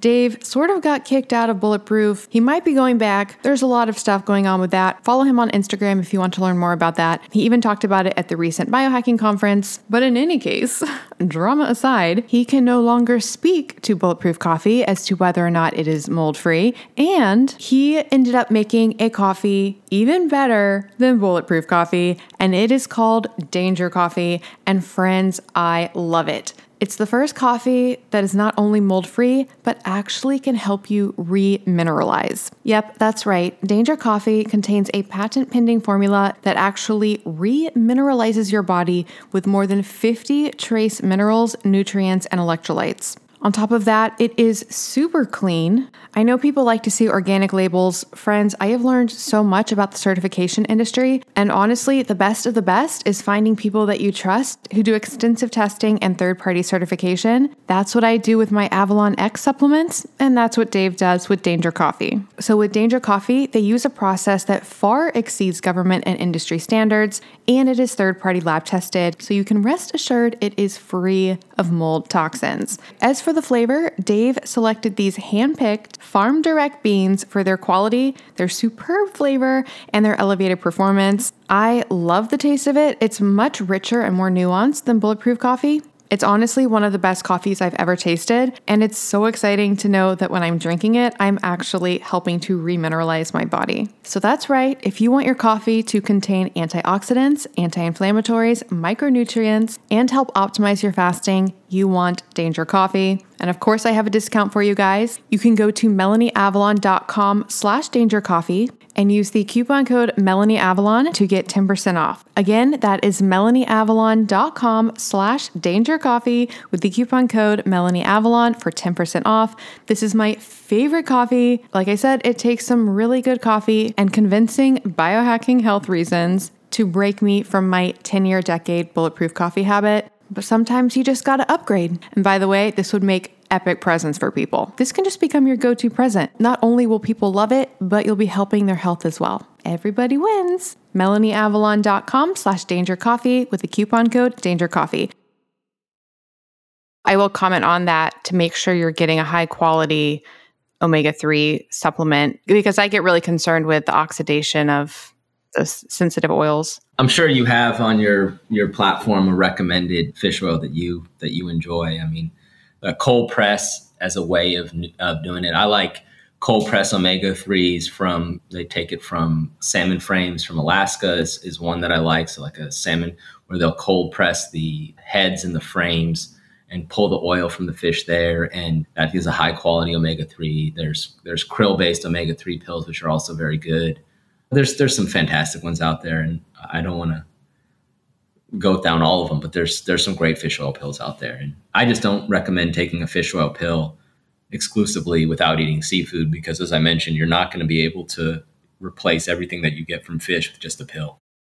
I had never thought about it in that context, so I'm I'm remembering that for ongoing, and actually related to that. So the processing the cooking of your fish of safe catch how does that occur is it low heat? Does it retain the omega-3 oils? It does. It retains all the omega-3s naturally found in the fish in the can and with little to no omega-3 loss from the processing. So it took like i said we're scientists so at least that's who we represent. When we came into to building the tuna process we we started from scratch and we went around and looking at all these different processing methods and all the different ways you can do it. And when you look at traditional tuna packing, what they do is fish are frozen at sea and call them frozen round fish. And so the tuna is frozen at sea, either in a brine base freezer or blast freezer. And then that frozen round fish is brought to to a landing and then that fish is unloaded and it goes if it wasn't for us we go into a cold storage facility and then the tuna packer would go pull the fish from the cold storage facility and process it. And what they would do is they would take the frozen round fish and they'd put them in these pre-cookers, these racks, and the fish would cook with guts in, heads on, tails on, the whole thing just cook. And they would cook away the fat soluble nutrients, the fish oils and stuff would, would cook away, not 100%, but large amounts would cook away and just drop out. And then you would be left at the end with this lean, dehydrated protein the lean dehydrated protein would come out of these pre cookers, this cooked fish, and they would go into these these cooling rooms, are basically they're just a room with a sprinkler on, and it's just like a room with like fire sprinklers above on the roof, just cooling the fish and to bring the temperature down. And once the temperature drops, the fish are then brought into these cleaning rooms where the fish are loined and then cleaned, and skin and head and guts are removed and bloodlines removed until you have this you know tuna loin, four loins on one tuna, and then that's a lean dehydrated protein without really any oils in it or any or any water in it now. So that fish is then processed into a can, and depending on the spec, it would either be a, a solid, which would be mostly steak, or a chunk, which would be steak and flake mixed together. And those are just different qualities of spec. And then they would have to add a packing medium to it to seal it and cook it a second time. So we call it twice cooked. So you'd add, it would say in water means that that lean dehydrated loin was added with water. If it was in oil, they added oil. If they were trying to really cost engineer the product, they would add, in some cases, a, a vegetable broth and a pyrophosphate and the vegetable broth and pyrophosphate are just cheaper than tuna and they're fillers and that allows them to to drop the the cost of goods drop the cost down and then they would seal the cans with either water or oil with the potential of vegetable broth and things like that seal it and then they would put into a retort again and cook it a second time and then that second time cooking it is what makes it shelf stable and it sits on your shelf and that's what we all grew up with and if you go all the way back in time to what happened, how this all came to be was was really at the turn of the 19th century. You know, it's like as we were becoming the 1900s. This is the turn of the 20th century. So as we become the 1900s, there was a shortage of, essentially canned chicken, and the U.S. population was growing, and canned chicken was was in short supply, and so they realized this fish species, which was they used to call tombo, later rebranded albacore, was this process. And if you cooked it once and you cooked away all the fat soluble nutrients and you're left with this white, lean dehydrated protein and you added water, oil, and you cooked it, it was this flavorless white or low flavor, low fish taste flavor, white steak like protein. And so, you know, when you look at names like chicken of the sea, Oh man. So that's where it came from. And so the whole marketing was was around like if you don't have canned chicken, this is a cheaper alternative to canned chicken. Now that unit economics and all that has changed over the last 100 years, but the point is is that's that's how it all started. And so this twice cooked processing method was just an artifact of a demand or a solution to a problem 100 years ago. So fast forward today, we're not looking for a substitute for canned chicken, right? That's not what we're building. We're trying to find the best way to make, you know, a shelf stable tuna or seafood product. And so that twice cooked processing to me was like the old way, which is funny because this processing technique that we adopted was an even older way. It was a process that was really adopted. They call it the sous vide method, where we just basically cook the fish in its own natural fats. And so if you were to go into the processing line of our of our co-packer, you have you know seven eight lines that are doing it the traditional way, which would be ninety five percent of what you see, ninety nine percent of what you see on the shelves of the grocery stores or wherever you go to buy your tuna. And then you could see our products doing it a totally different way.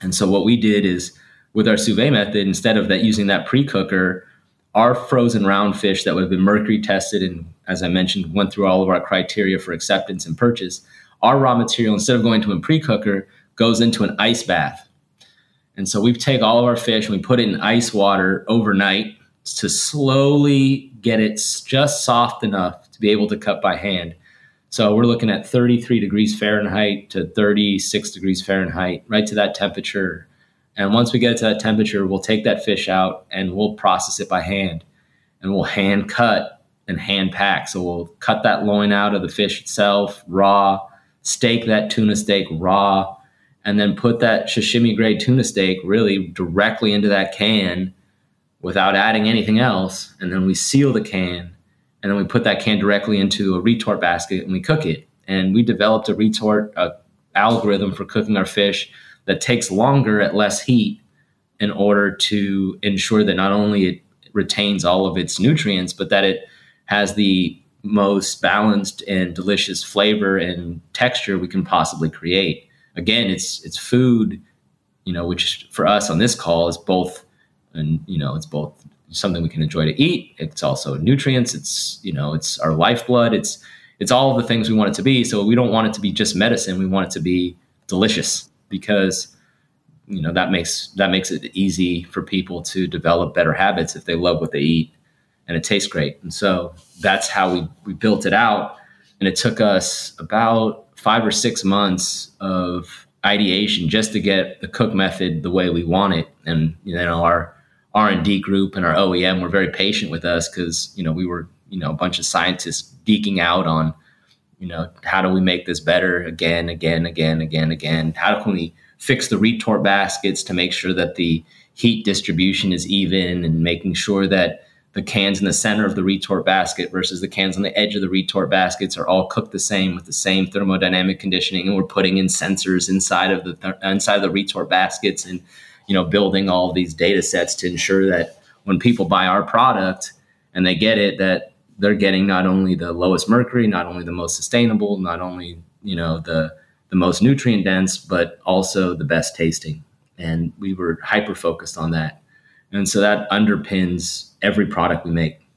That same philosophy around you know ensuring every element has been satisfied. That is incredible.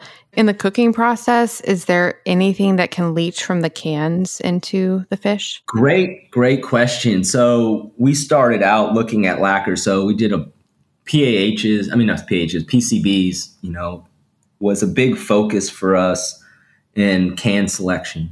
And so we were concerned about what was, we call it, it's a horrible word to use on your show, but we call it a lacquer, which is basically the sealer. So you have steel on steel for the cans as they seal, but you need something to be in that little rim there to make it airtight and to ensure that there's no leaching. And so we worked with a can provider that provided an organic lacquer kind of made out of natural materials that could go into and be our sealing agent. Now, because of Prop 65 in California, we don't say BPA free on our packaging because we can't. It's not a it's our, our legal staff and everyone tells us not to say it, and so we don't say it. But the I can tell you that the lacquer that we have that we use to seal our cans is PCB free. That we test our products for PCBs, and we test our products for everything. We test our products through third party labs for PCBs, and we've never found any detectable levels of PCBs in our products ever. And that's was the concern about the potential leaching. What are the cans made out of? Like what metal? Steel. Steel. Okay, so okay, gotcha. And I'm just really excited because I like we are going back to earlier, like there's just so much health benefits to fish, but then there's just all these concerns. And so you're really just addressing all of that. So even with the lower temperature cooking and everything, that is just beyond incredible. And I saw on your on your website, it's kosher as well, the cans. Yeah, yeah. And so for us, like just to take a step back and to think about what we're we're dealing with, like that's why you're doing such great work, Melanie, with your podcast, trying to educate people. But as you know, like it's whack a mole, right? You're just like, there's so many things coming at you at so many times. Like you hit one thing, you get on to the next. And so, what we try to do at Safe Catch, particularly thinking about single moms, my dad was raised by a single mom, and think about single moms in particular. You start thinking about, like, okay, you're a single mom, you're earning money, you're raising kids, you're running a household, you're you're doing super super power stuff, right? And so, can we create a brand that she's like, okay, I just can look for the Safe Catch brand, and this one is this this this mole is not going to resurface. This whack a mole got hit down, it stayed down, it's out. So I now have something that's fast, right, and healthy, and tested and safe. So I can say, like I said at the beginning of this this conversation, like I'm not screwing up my kids.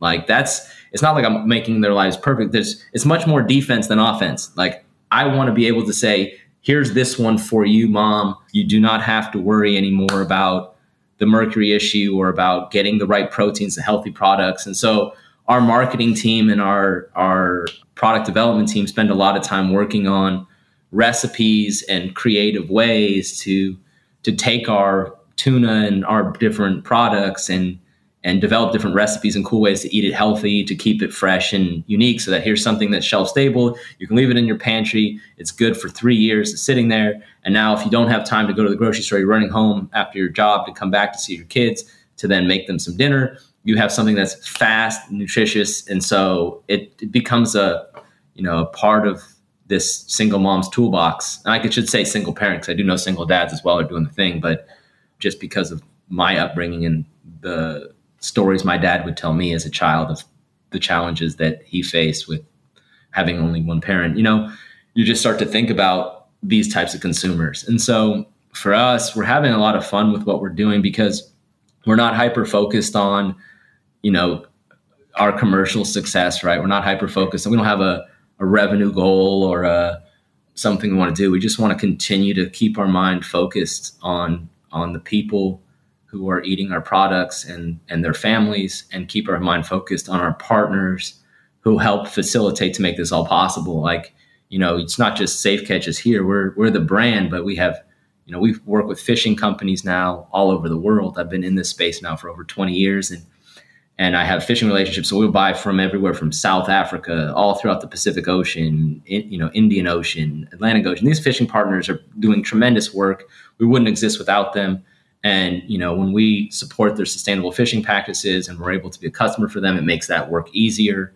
And When we're able to communicate that to our customers and the people who are eating our products, then they get excited and it completes the chain. But you know, we give props to our warehousing groups, to our cold storage support, to our pallet manufacturers and our packaging manufacturers and and you know all these different folks out there and then ultimately we're at this phase now where you know it's hard to build awareness the same whack-a-mole challenges that a mom has and or a, a family has in making sure that they're doing the right thing eating the right products avoiding the potholes and the the riskier items and just trying to navigate this rapidly changing world right it's also full of information, real and, and not real. Just it's so, you know, the amount of images through social media, the amount of podcasts, the amount of noise that's out there is, is a lot. And so for us, when we feel we're doing this great work and we're really providing a product of unmatched purity and quality and, and integrity, to, to get that word out there, right? To be able to tell people about it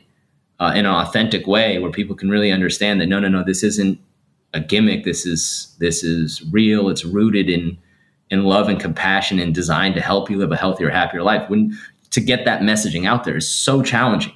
So I just wanted to make sure before our time ran out that I took a moment to thank you, Melanie, for giving a small brand like ours the opportunity to share our story on your platform because awareness for us is our hardest challenge today. Explaining to people that we have three to five times less mercury than most other brands on the shelf. And that, you know, we're doing this work because we believe in it and we care about it. And, you know, we care about the people that are trying to live healthier, happier lives. And we care about trying to be a part of that solution for them. But it's so difficult, Melanie, to like to to share this. It's, you know, it's not a it's nothing that can pop up in a you know, a digital ad on the side of your Google search or something. And you're like, oh yeah, I learned it all right there in that little pop-up ad. Like, no, like you don't.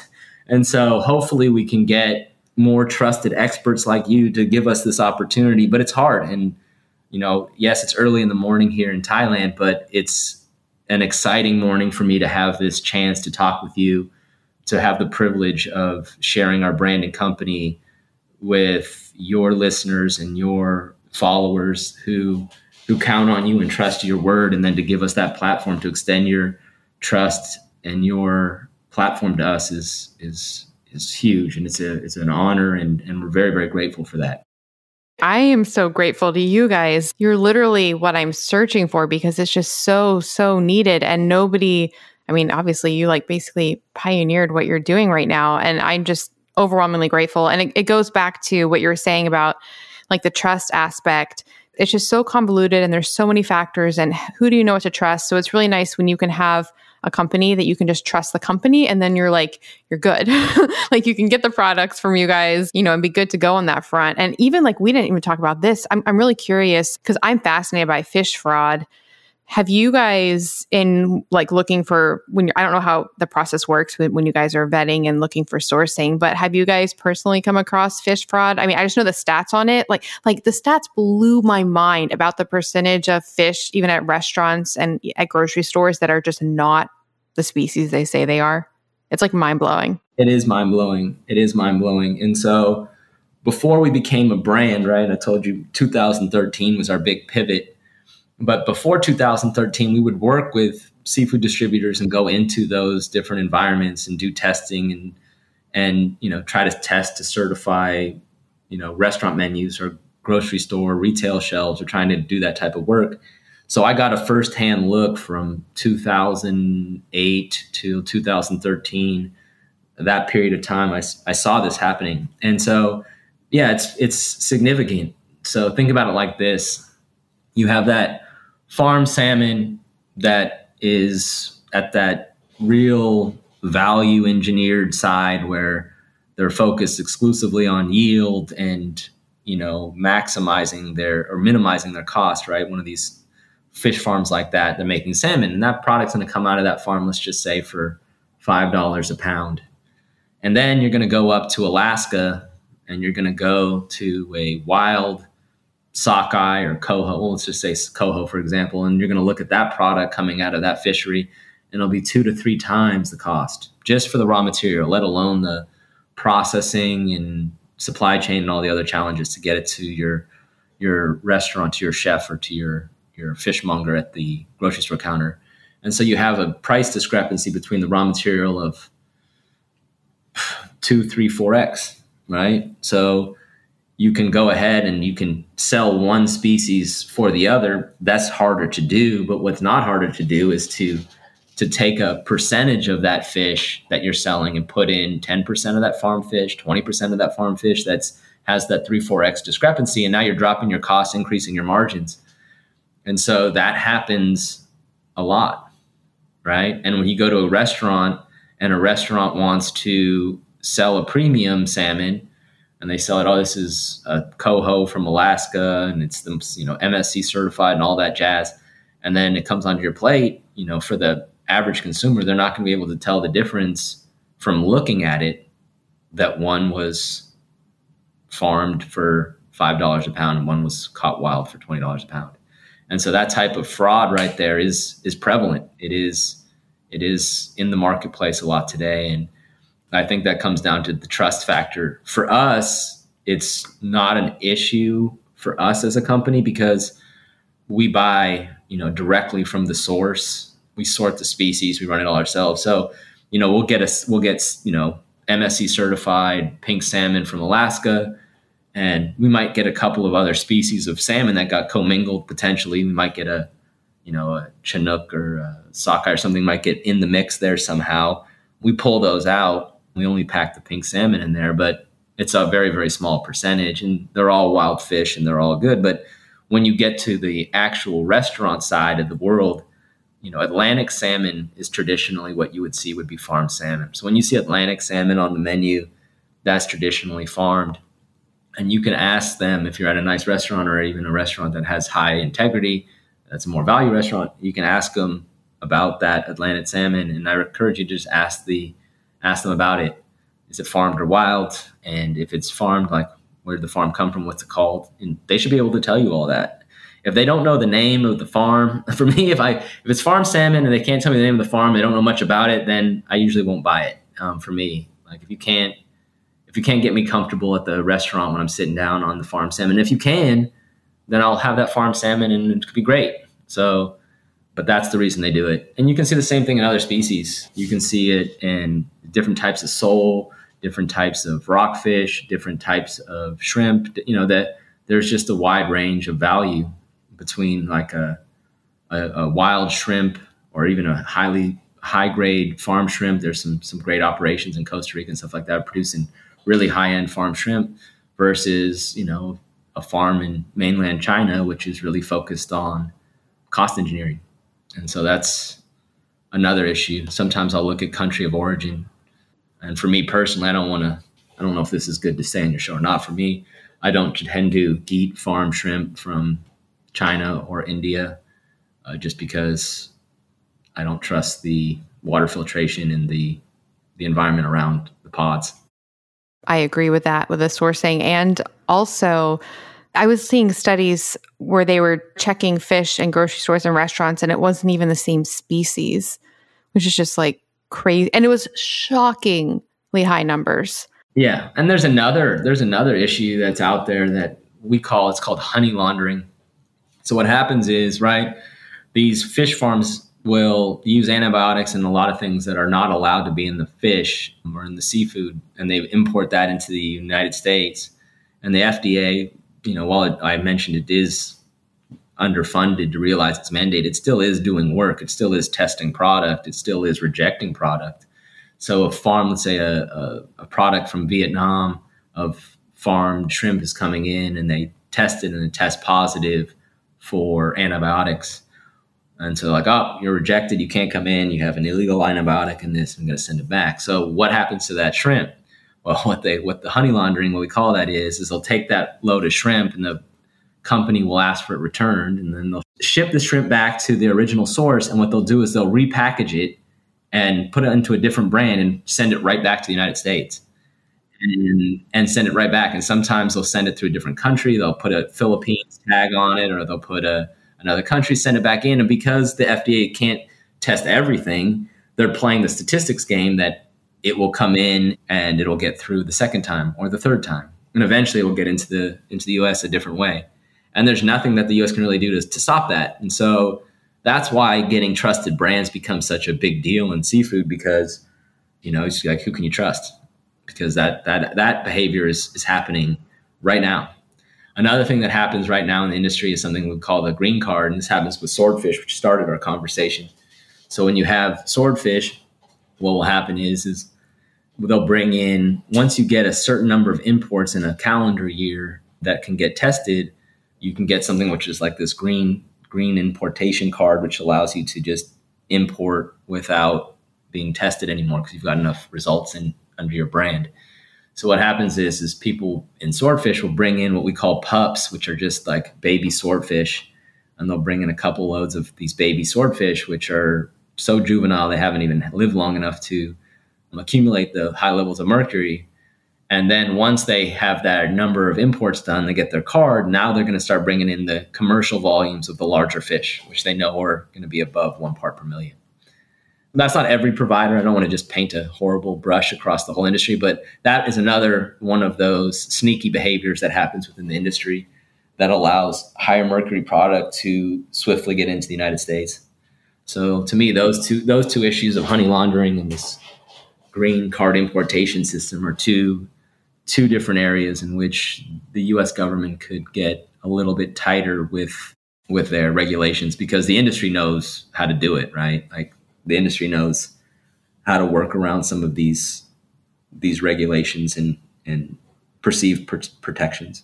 That is so overwhelmingly upsetting. I'm sorry, I didn't want to end on that. I wanted to end on something positive. Well, actually, just really quick question about that because I, I kind of opened this up by saying that I was, you know, into less regulation, but that I get really upset when I see swordfish on the menu. Like, do you think it should be okay to even have swordfish as something that we buy, for example? Really hard question because I'm, you know, I'm all about choice. And if you're a consumer and you want to eat swordfish, I feel like you should be allowed to eat swordfish. Like, you know, I have some family friends people who've known me now for my whole life who I know love swordfish and I tell them this news and they treat it as a they definitely reduced their consumption after learning the facts, but they still love it and they still want to eat it. And so who am I? Like I like a drink. Like you know, if I have one or two drinks, not the end of the world. If I sat down and had 15 drinks, that's a problem. So, you know, if you're going to have something like this, like swordfish, I, I would just I would caution you to just do so mindfully and with with the awareness that you're eating something that's high in mercury and that it should be a rarity, something that you really enjoy sparingly, I guess is how I would say it. If you want to have it, just just know what you're eating. You know, it's really important to just know. And if you're doing that, you know, know what uh, you're going to eat seafood otherwise. Like if you're going to eat swordfish, that should be at a minimum the only seafood you eat that month, at a minimum. And you know, maybe longer depending on who you are. And if you're, you know, pregnant or trying to become pregnant or you're a small child, zero, you should eat zero. But if you're a 25 year old or plus and your body is fully developed, your brain's fully developed, and this is something you want to eat, you understand the risks, enjoy. I feel the exact same way. And I think the main issue is just and we were talking about this like the lack of awareness like i just don't think people realize like with you know wine and alcohol and c- cigarettes like we know, we know the issues. But with fish, like you don't see the mercury. There's not a lot of education. So that's where I think the think about this, Melanie. Like I, when I mentioned the fact that we're approaching 8 million mercury tests as a company, right? That's more mercury testing than every government, every private laboratory, every private company, and publicly traded company in the world's database combined.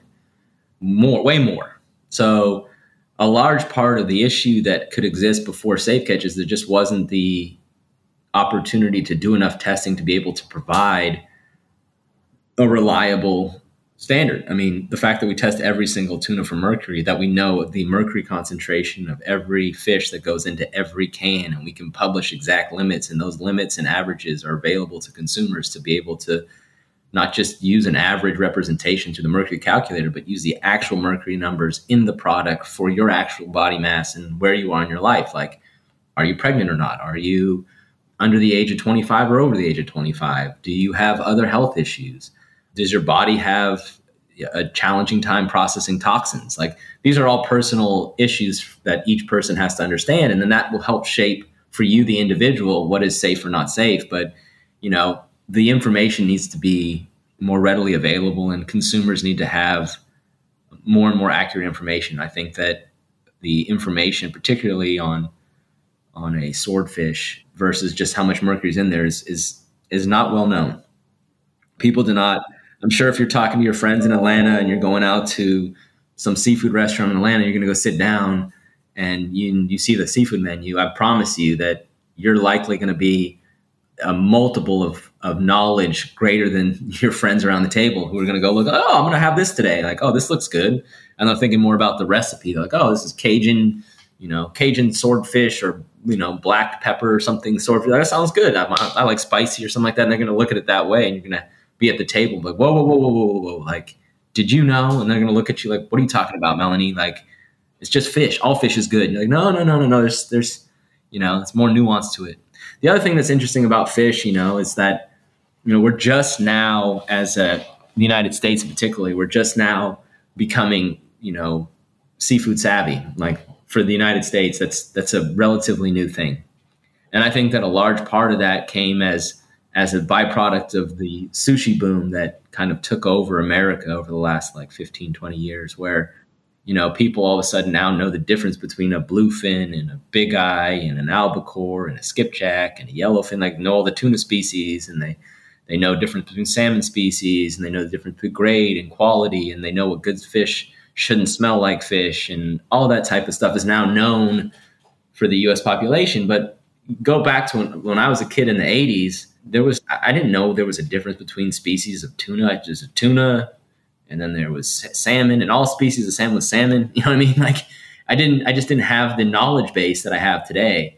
Because if you look inside of other proteins like there's not a wide range of species of cow, right? There's not a huge range of chicken species. There's not a huge range of pork species, but there are hundreds and hundreds of commercial seafood species being sold in, in the United States and around the world today, like hundreds and hundreds. So, you know, there's more types of salmon, as an example, than there are types of commercial pigs, chickens, and cows combined, right? And that's just salmons, let alone soles or you know, there's dozens of species of shrimp being sold in the United States and around the world today. So there's just such so much more variety in the seafood supply chain. And another thing to remind yourselves is that like seafood is one of the last products that we still consume that's that's a wild animal.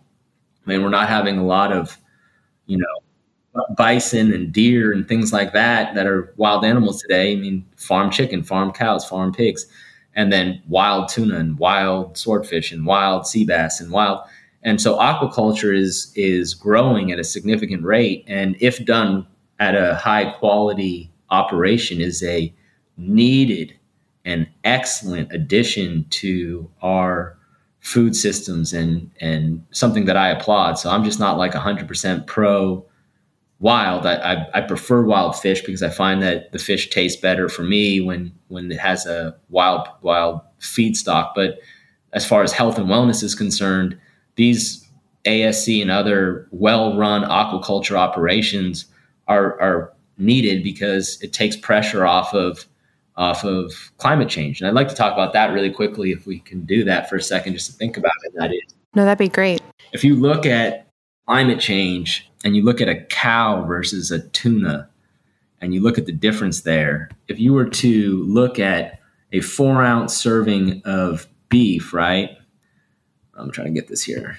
Get it up. Yeah. So a four ounce serving of beef, right, would would put out around 27 kilograms of CO2 to create around 22 grams of protein, right? So 27 kilograms of of CO2 for 22 kilograms of protein. When you look at a safe catch ahi or, or elite, right, which are super, super low mercury, that's our skipjack and our yellowfin, you're going to use about two to three kilograms of CO2 to create 36 kilogram, uh, 36 grams of protein, right?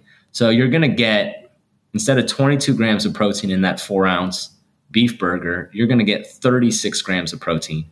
And you're going to actively remove 25 kilograms of CO2 when you choose that safe catch tuna sandwich over that hamburger.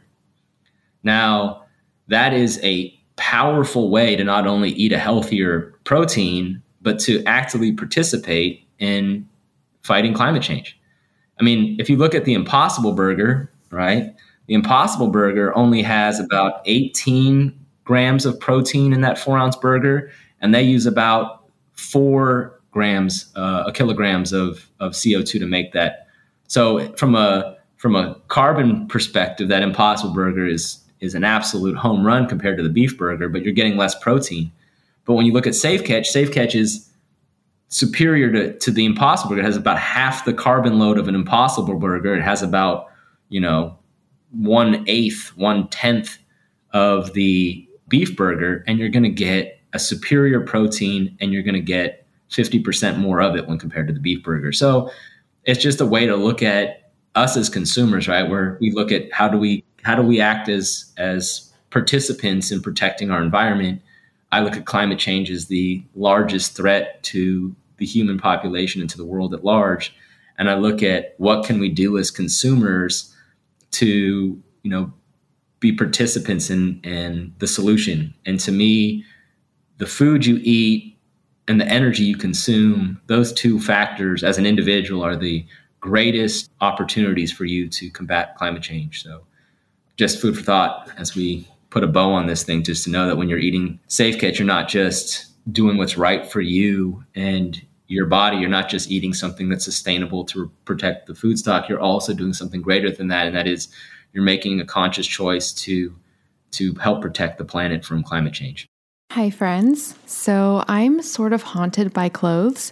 If you follow me on Instagram, you probably know that I love wearing all the new clothes all the time. And I know that that is not really sustainable and not good for the planet. That's why I am thrilled that there is now a way to get all of the clothes with none of the waste. And I'm going to tell you how you can get unlimited clothes with no waste for a month for free. That's right, I now have a website for both myself and you guys where you can get free unlimited clothes with free shipping, free exchanges, nonstop from all of the hottest brands, and it is so incredibly easy. It's called MelanieAvalonsCloset.com. We have so many incredible brands, including my favorites like BCBG, Calvin Klein, and so many more. Think like 100 brands. There are so many options. And the way it works is when you get a subscription, you search through the clothes, pick what you want. They send it to you with fast, easy shipping. You wear it as long as you want. And then when you're ready for more clothes, you just drop it off in their prepackaged envelope and get your next round. It is so incredibly cool. They have multiple plans. The starter plan gives you two pieces at a time. Friends, I actually have a little secret hack. Don't tell them that I told you this. When you get your two pieces, you can actually immediately go into your account, click return, and they'll go ahead and send you the next two pieces. So technically, you can have four pieces at a time. You also have a cool virtual closet that you can keep stocked with everything you eventually want to order so you never miss out.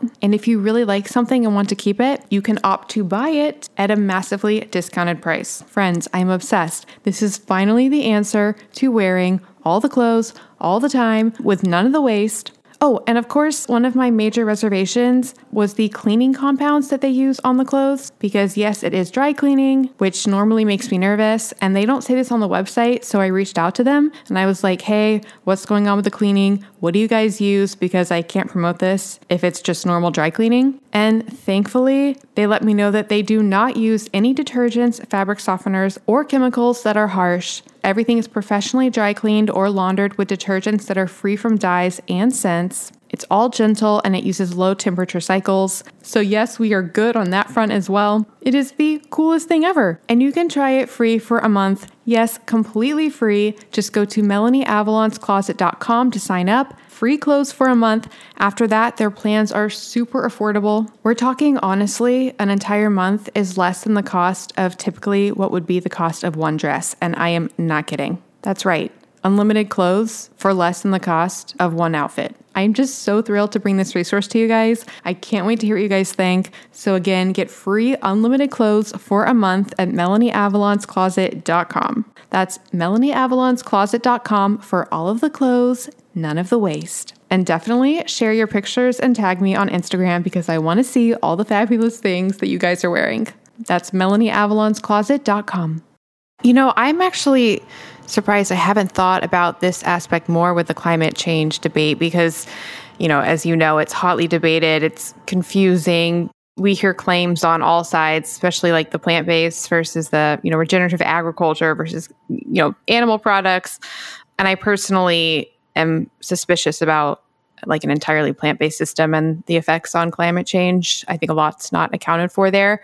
It sounds like, honestly, like this is the way to go with as far as like ultimate nutrition and climate supportive, like regenerative agriculture and like this type of seafood. Yeah, I mean, and look, I, I want to say that I also eat red meat. and Like I also eat pork. I also eat chicken. But for me, like I'm very, very focused on being able to have that traceability to the farm. Like, is it grass fed? Meaning is it grazing? Is it natural? Is it cage free chickens? Like how is this where how is the what's the feed for the, these animals? And when you eat you know responsibly raised and and and processed red meats you know then that's a great great source. It's healthy. It can be very good for you and it can be minimally damaging to our environment more so than than other proteins. But if you're going to do it rarely and or once a week versus you know many people in America have red meat four or five times a week. If you're going to go from four or five times a week to once a week, and you're to replace those other red meat days with you know safe catch days, then that's a great way to make you know a shift. That's great for the planet, or great for your health, and still get a chance to enjoy those foods that are that are delicious. I mean, uh, who doesn't love a you know a, a burger or like a steak? I mean, come on. I, I know I do. So I don't want to like push people to a place where it's like, you know, just you know, reject red meat or reject chicken or reject like be pescatarian. I I'm I'm about 85% pescatarian, I would say, and I have like I have two land animal protein meals per week between chicken and beef, and other than that, it's basically all seafood. Yeah, we're we're similar actually. I mean, I eat seafood most nights. And you test for rate radiation as well? Oh yeah, we do that. We do that radiation testing work as well. We we stopped doing it at about you know 2014 because they had stopped. We hadn't seen any detectable levels. We really never did in tuna because it's a highly migratory species. But we stopped doing that testing at that time. But then in the recent news about Japan beginning to release wastewater again from the Fukushima power plant, we started to implement testing again. And the, the testing that we're doing right now is really just preventative and just to, you know, kind of just appeasing people's potential concerns. We have yet to see anything that would be, you know, newsworthy or a point of concern thus far. But we're doing that work because, like, like we said, you know, we want consumers to just be able to know that I go to Safe Catch and I just trust it. I know that they're going to be doing whatever they need to do to make sure that we're okay and we're safe and that safety and wellness will be you know their number one priority above all else. And so that's why we do that testing you know that's why we do histamine and additional testing that we do even stuff that we don't market or advertise. Sorry i have to interrupt because i'm so excited about the histamine. You test for histamine and safe catch? Yes we do. And so not every single day we test daily. We run samples throughout the day on raw material for histamine testing for the listeners.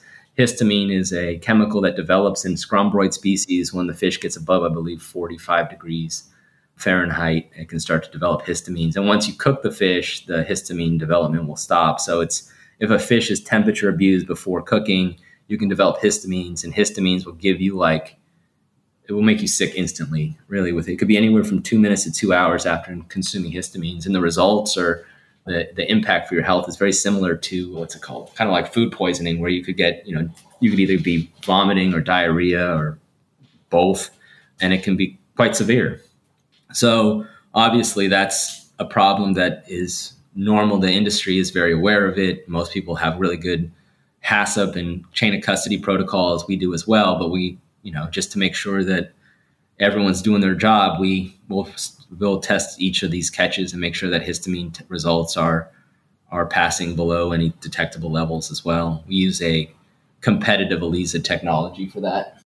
I actually have an app called Food Sense Guide, and it compares different comp 11 different compounds in over 300 foods. And one of the reasons I created it was histamine was something I was paying acutely attention to. So canned fish is often said to be higher in histamine. So, well, yeah, it's just all about temperature abuse, right? And so the temperature abuse is what does it. And so it's getting better now. I mean, the controls and the systems are just just much better, but it still can happen. And so we we do that testing. And funny thing is, we started doing that testing for food service purveyors in Las Vegas when we first started before we became a brand. And the reason they did it is that the difference between alcohol poisoning and histamine poisoning are are hard to determine, right? You can just vomiting and and so what was happening was in Las Vegas they were having guests who'd go to like some you know Michelin rated sushi restaurant and they would complain about getting histamine poisoning and they're like well we think it might be the 13 shots of tequila you had by the pool but well and so what they would say is that you know they couldn't tell right they couldn't defend it and so the the casinos would end up like you know comping people's dinners or comping people's rooms. And and because they couldn't defend whether it was histamine or not they just didn't have the evidence. It was our my word against your word and the pr could be too bad so it's just cheaper to give someone a room. Well then they hired us to build the protocols and then all of a sudden that same narrative would happen. They'd be like well we you gave this histamine poisoning from the tuna at the sushi restaurant. And they're like no we didn't. Like how do you know? Like we have all of our fish tested and we would provide them with results and all of a sudden that that loophole where people get free rooms and where it start they got closed, closed the loop. These are the funny stories along the way over 20 years of doing this. Where you're just like, wow, you know, sitting in a room with some food safety guy at the Wynn underneath their hotel asking us to help protect against, you know, people who are out at one of their day clubs getting getting drunk and then, you know, asking for free free stuffs. I love that story. That's amazing.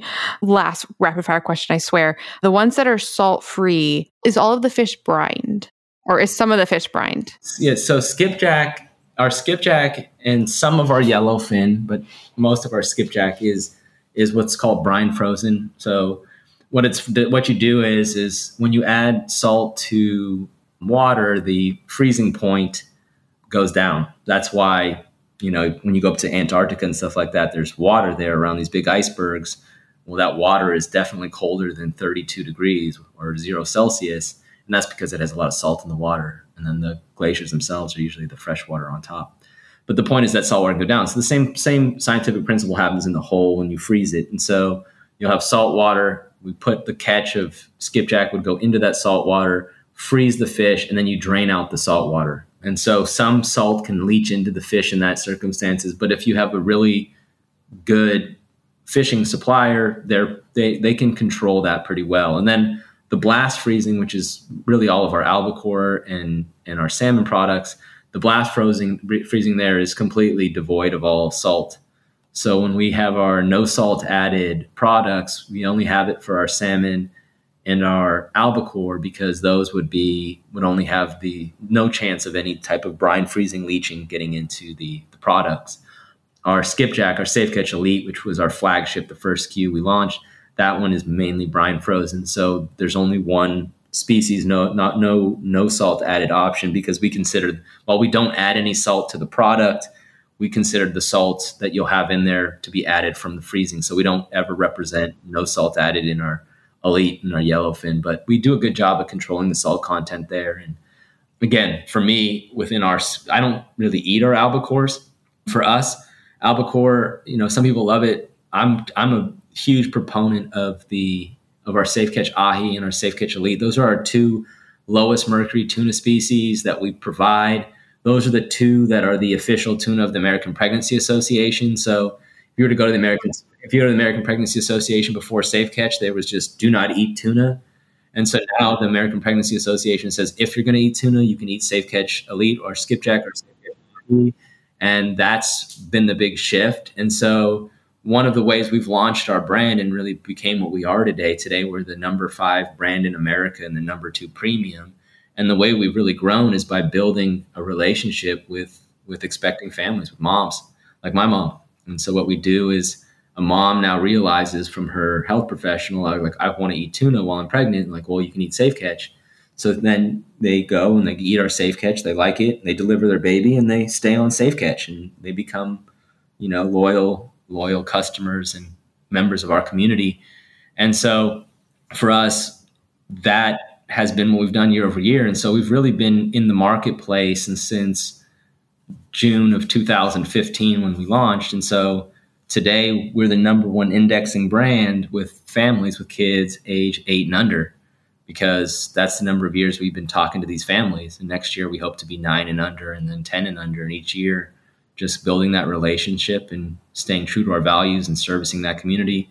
But again, you know, our, our Safe Catch Elite not here, great for everybody, not just pregnant women. It's great for, you know, if you're a fitness guy and you want to eat a bunch of tuna and, and optimize your health and your recovery and because mercury is a neurotoxin. So even if you're not concerned about the issues of of your you know your your brain function or some of these motor skills or the things that can happen if you're a like a someone like you, Melanie, who or me, who eats a ton of fish, if you're not concerned about just the accumulation from diet, but you're just trying to be peak performance and optimization, you want to mitigate and remove as many toxins from your body as possible because when your toxins are removed, then your body can fix, spend its time not on removing toxins, but spend its time on, you know, healing torn muscles and and fortifying your brain function and doing all the things your body will continue to work. If it's not removing toxins, it's going to continue to work on making yourself healthier and better. So even if you eat fish only a couple times a, a week and you're still focused on maximizing your optimiz- your, your mind and your body and your health and your your physical fitness and wellness, you still want to wherever you can mitigate toxins and again mercury being one of the more dangerous neurotoxins is a great one to remove from your diet. And so I don't want this to be like a, a child and, and maternity thing. It can be an every person thing. So you know, my my co-founder Brian, you know, he was he his wife was pregnant when we were rolling this, and so she was able to eat Safe Catch for her. But he's a very healthy guy, doesn't drink and stuff like that, and he was hyper focused on his health and wellness and optimization. So for him, it was in his household. This was just a home run for both his wife and his now his kids, and himself for being you know optimizing his physical wellness. So I don't know if that's a good place to to close it up, but that's that's kind of the safe catch story and and why we built it and what we've learned and what we're trying to do. It is absolutely incredible. The last question that I ask every single guest on this show, and it ties into this so much because I'm just so, so grateful for what you guys are doing. So, what is something that you're grateful for?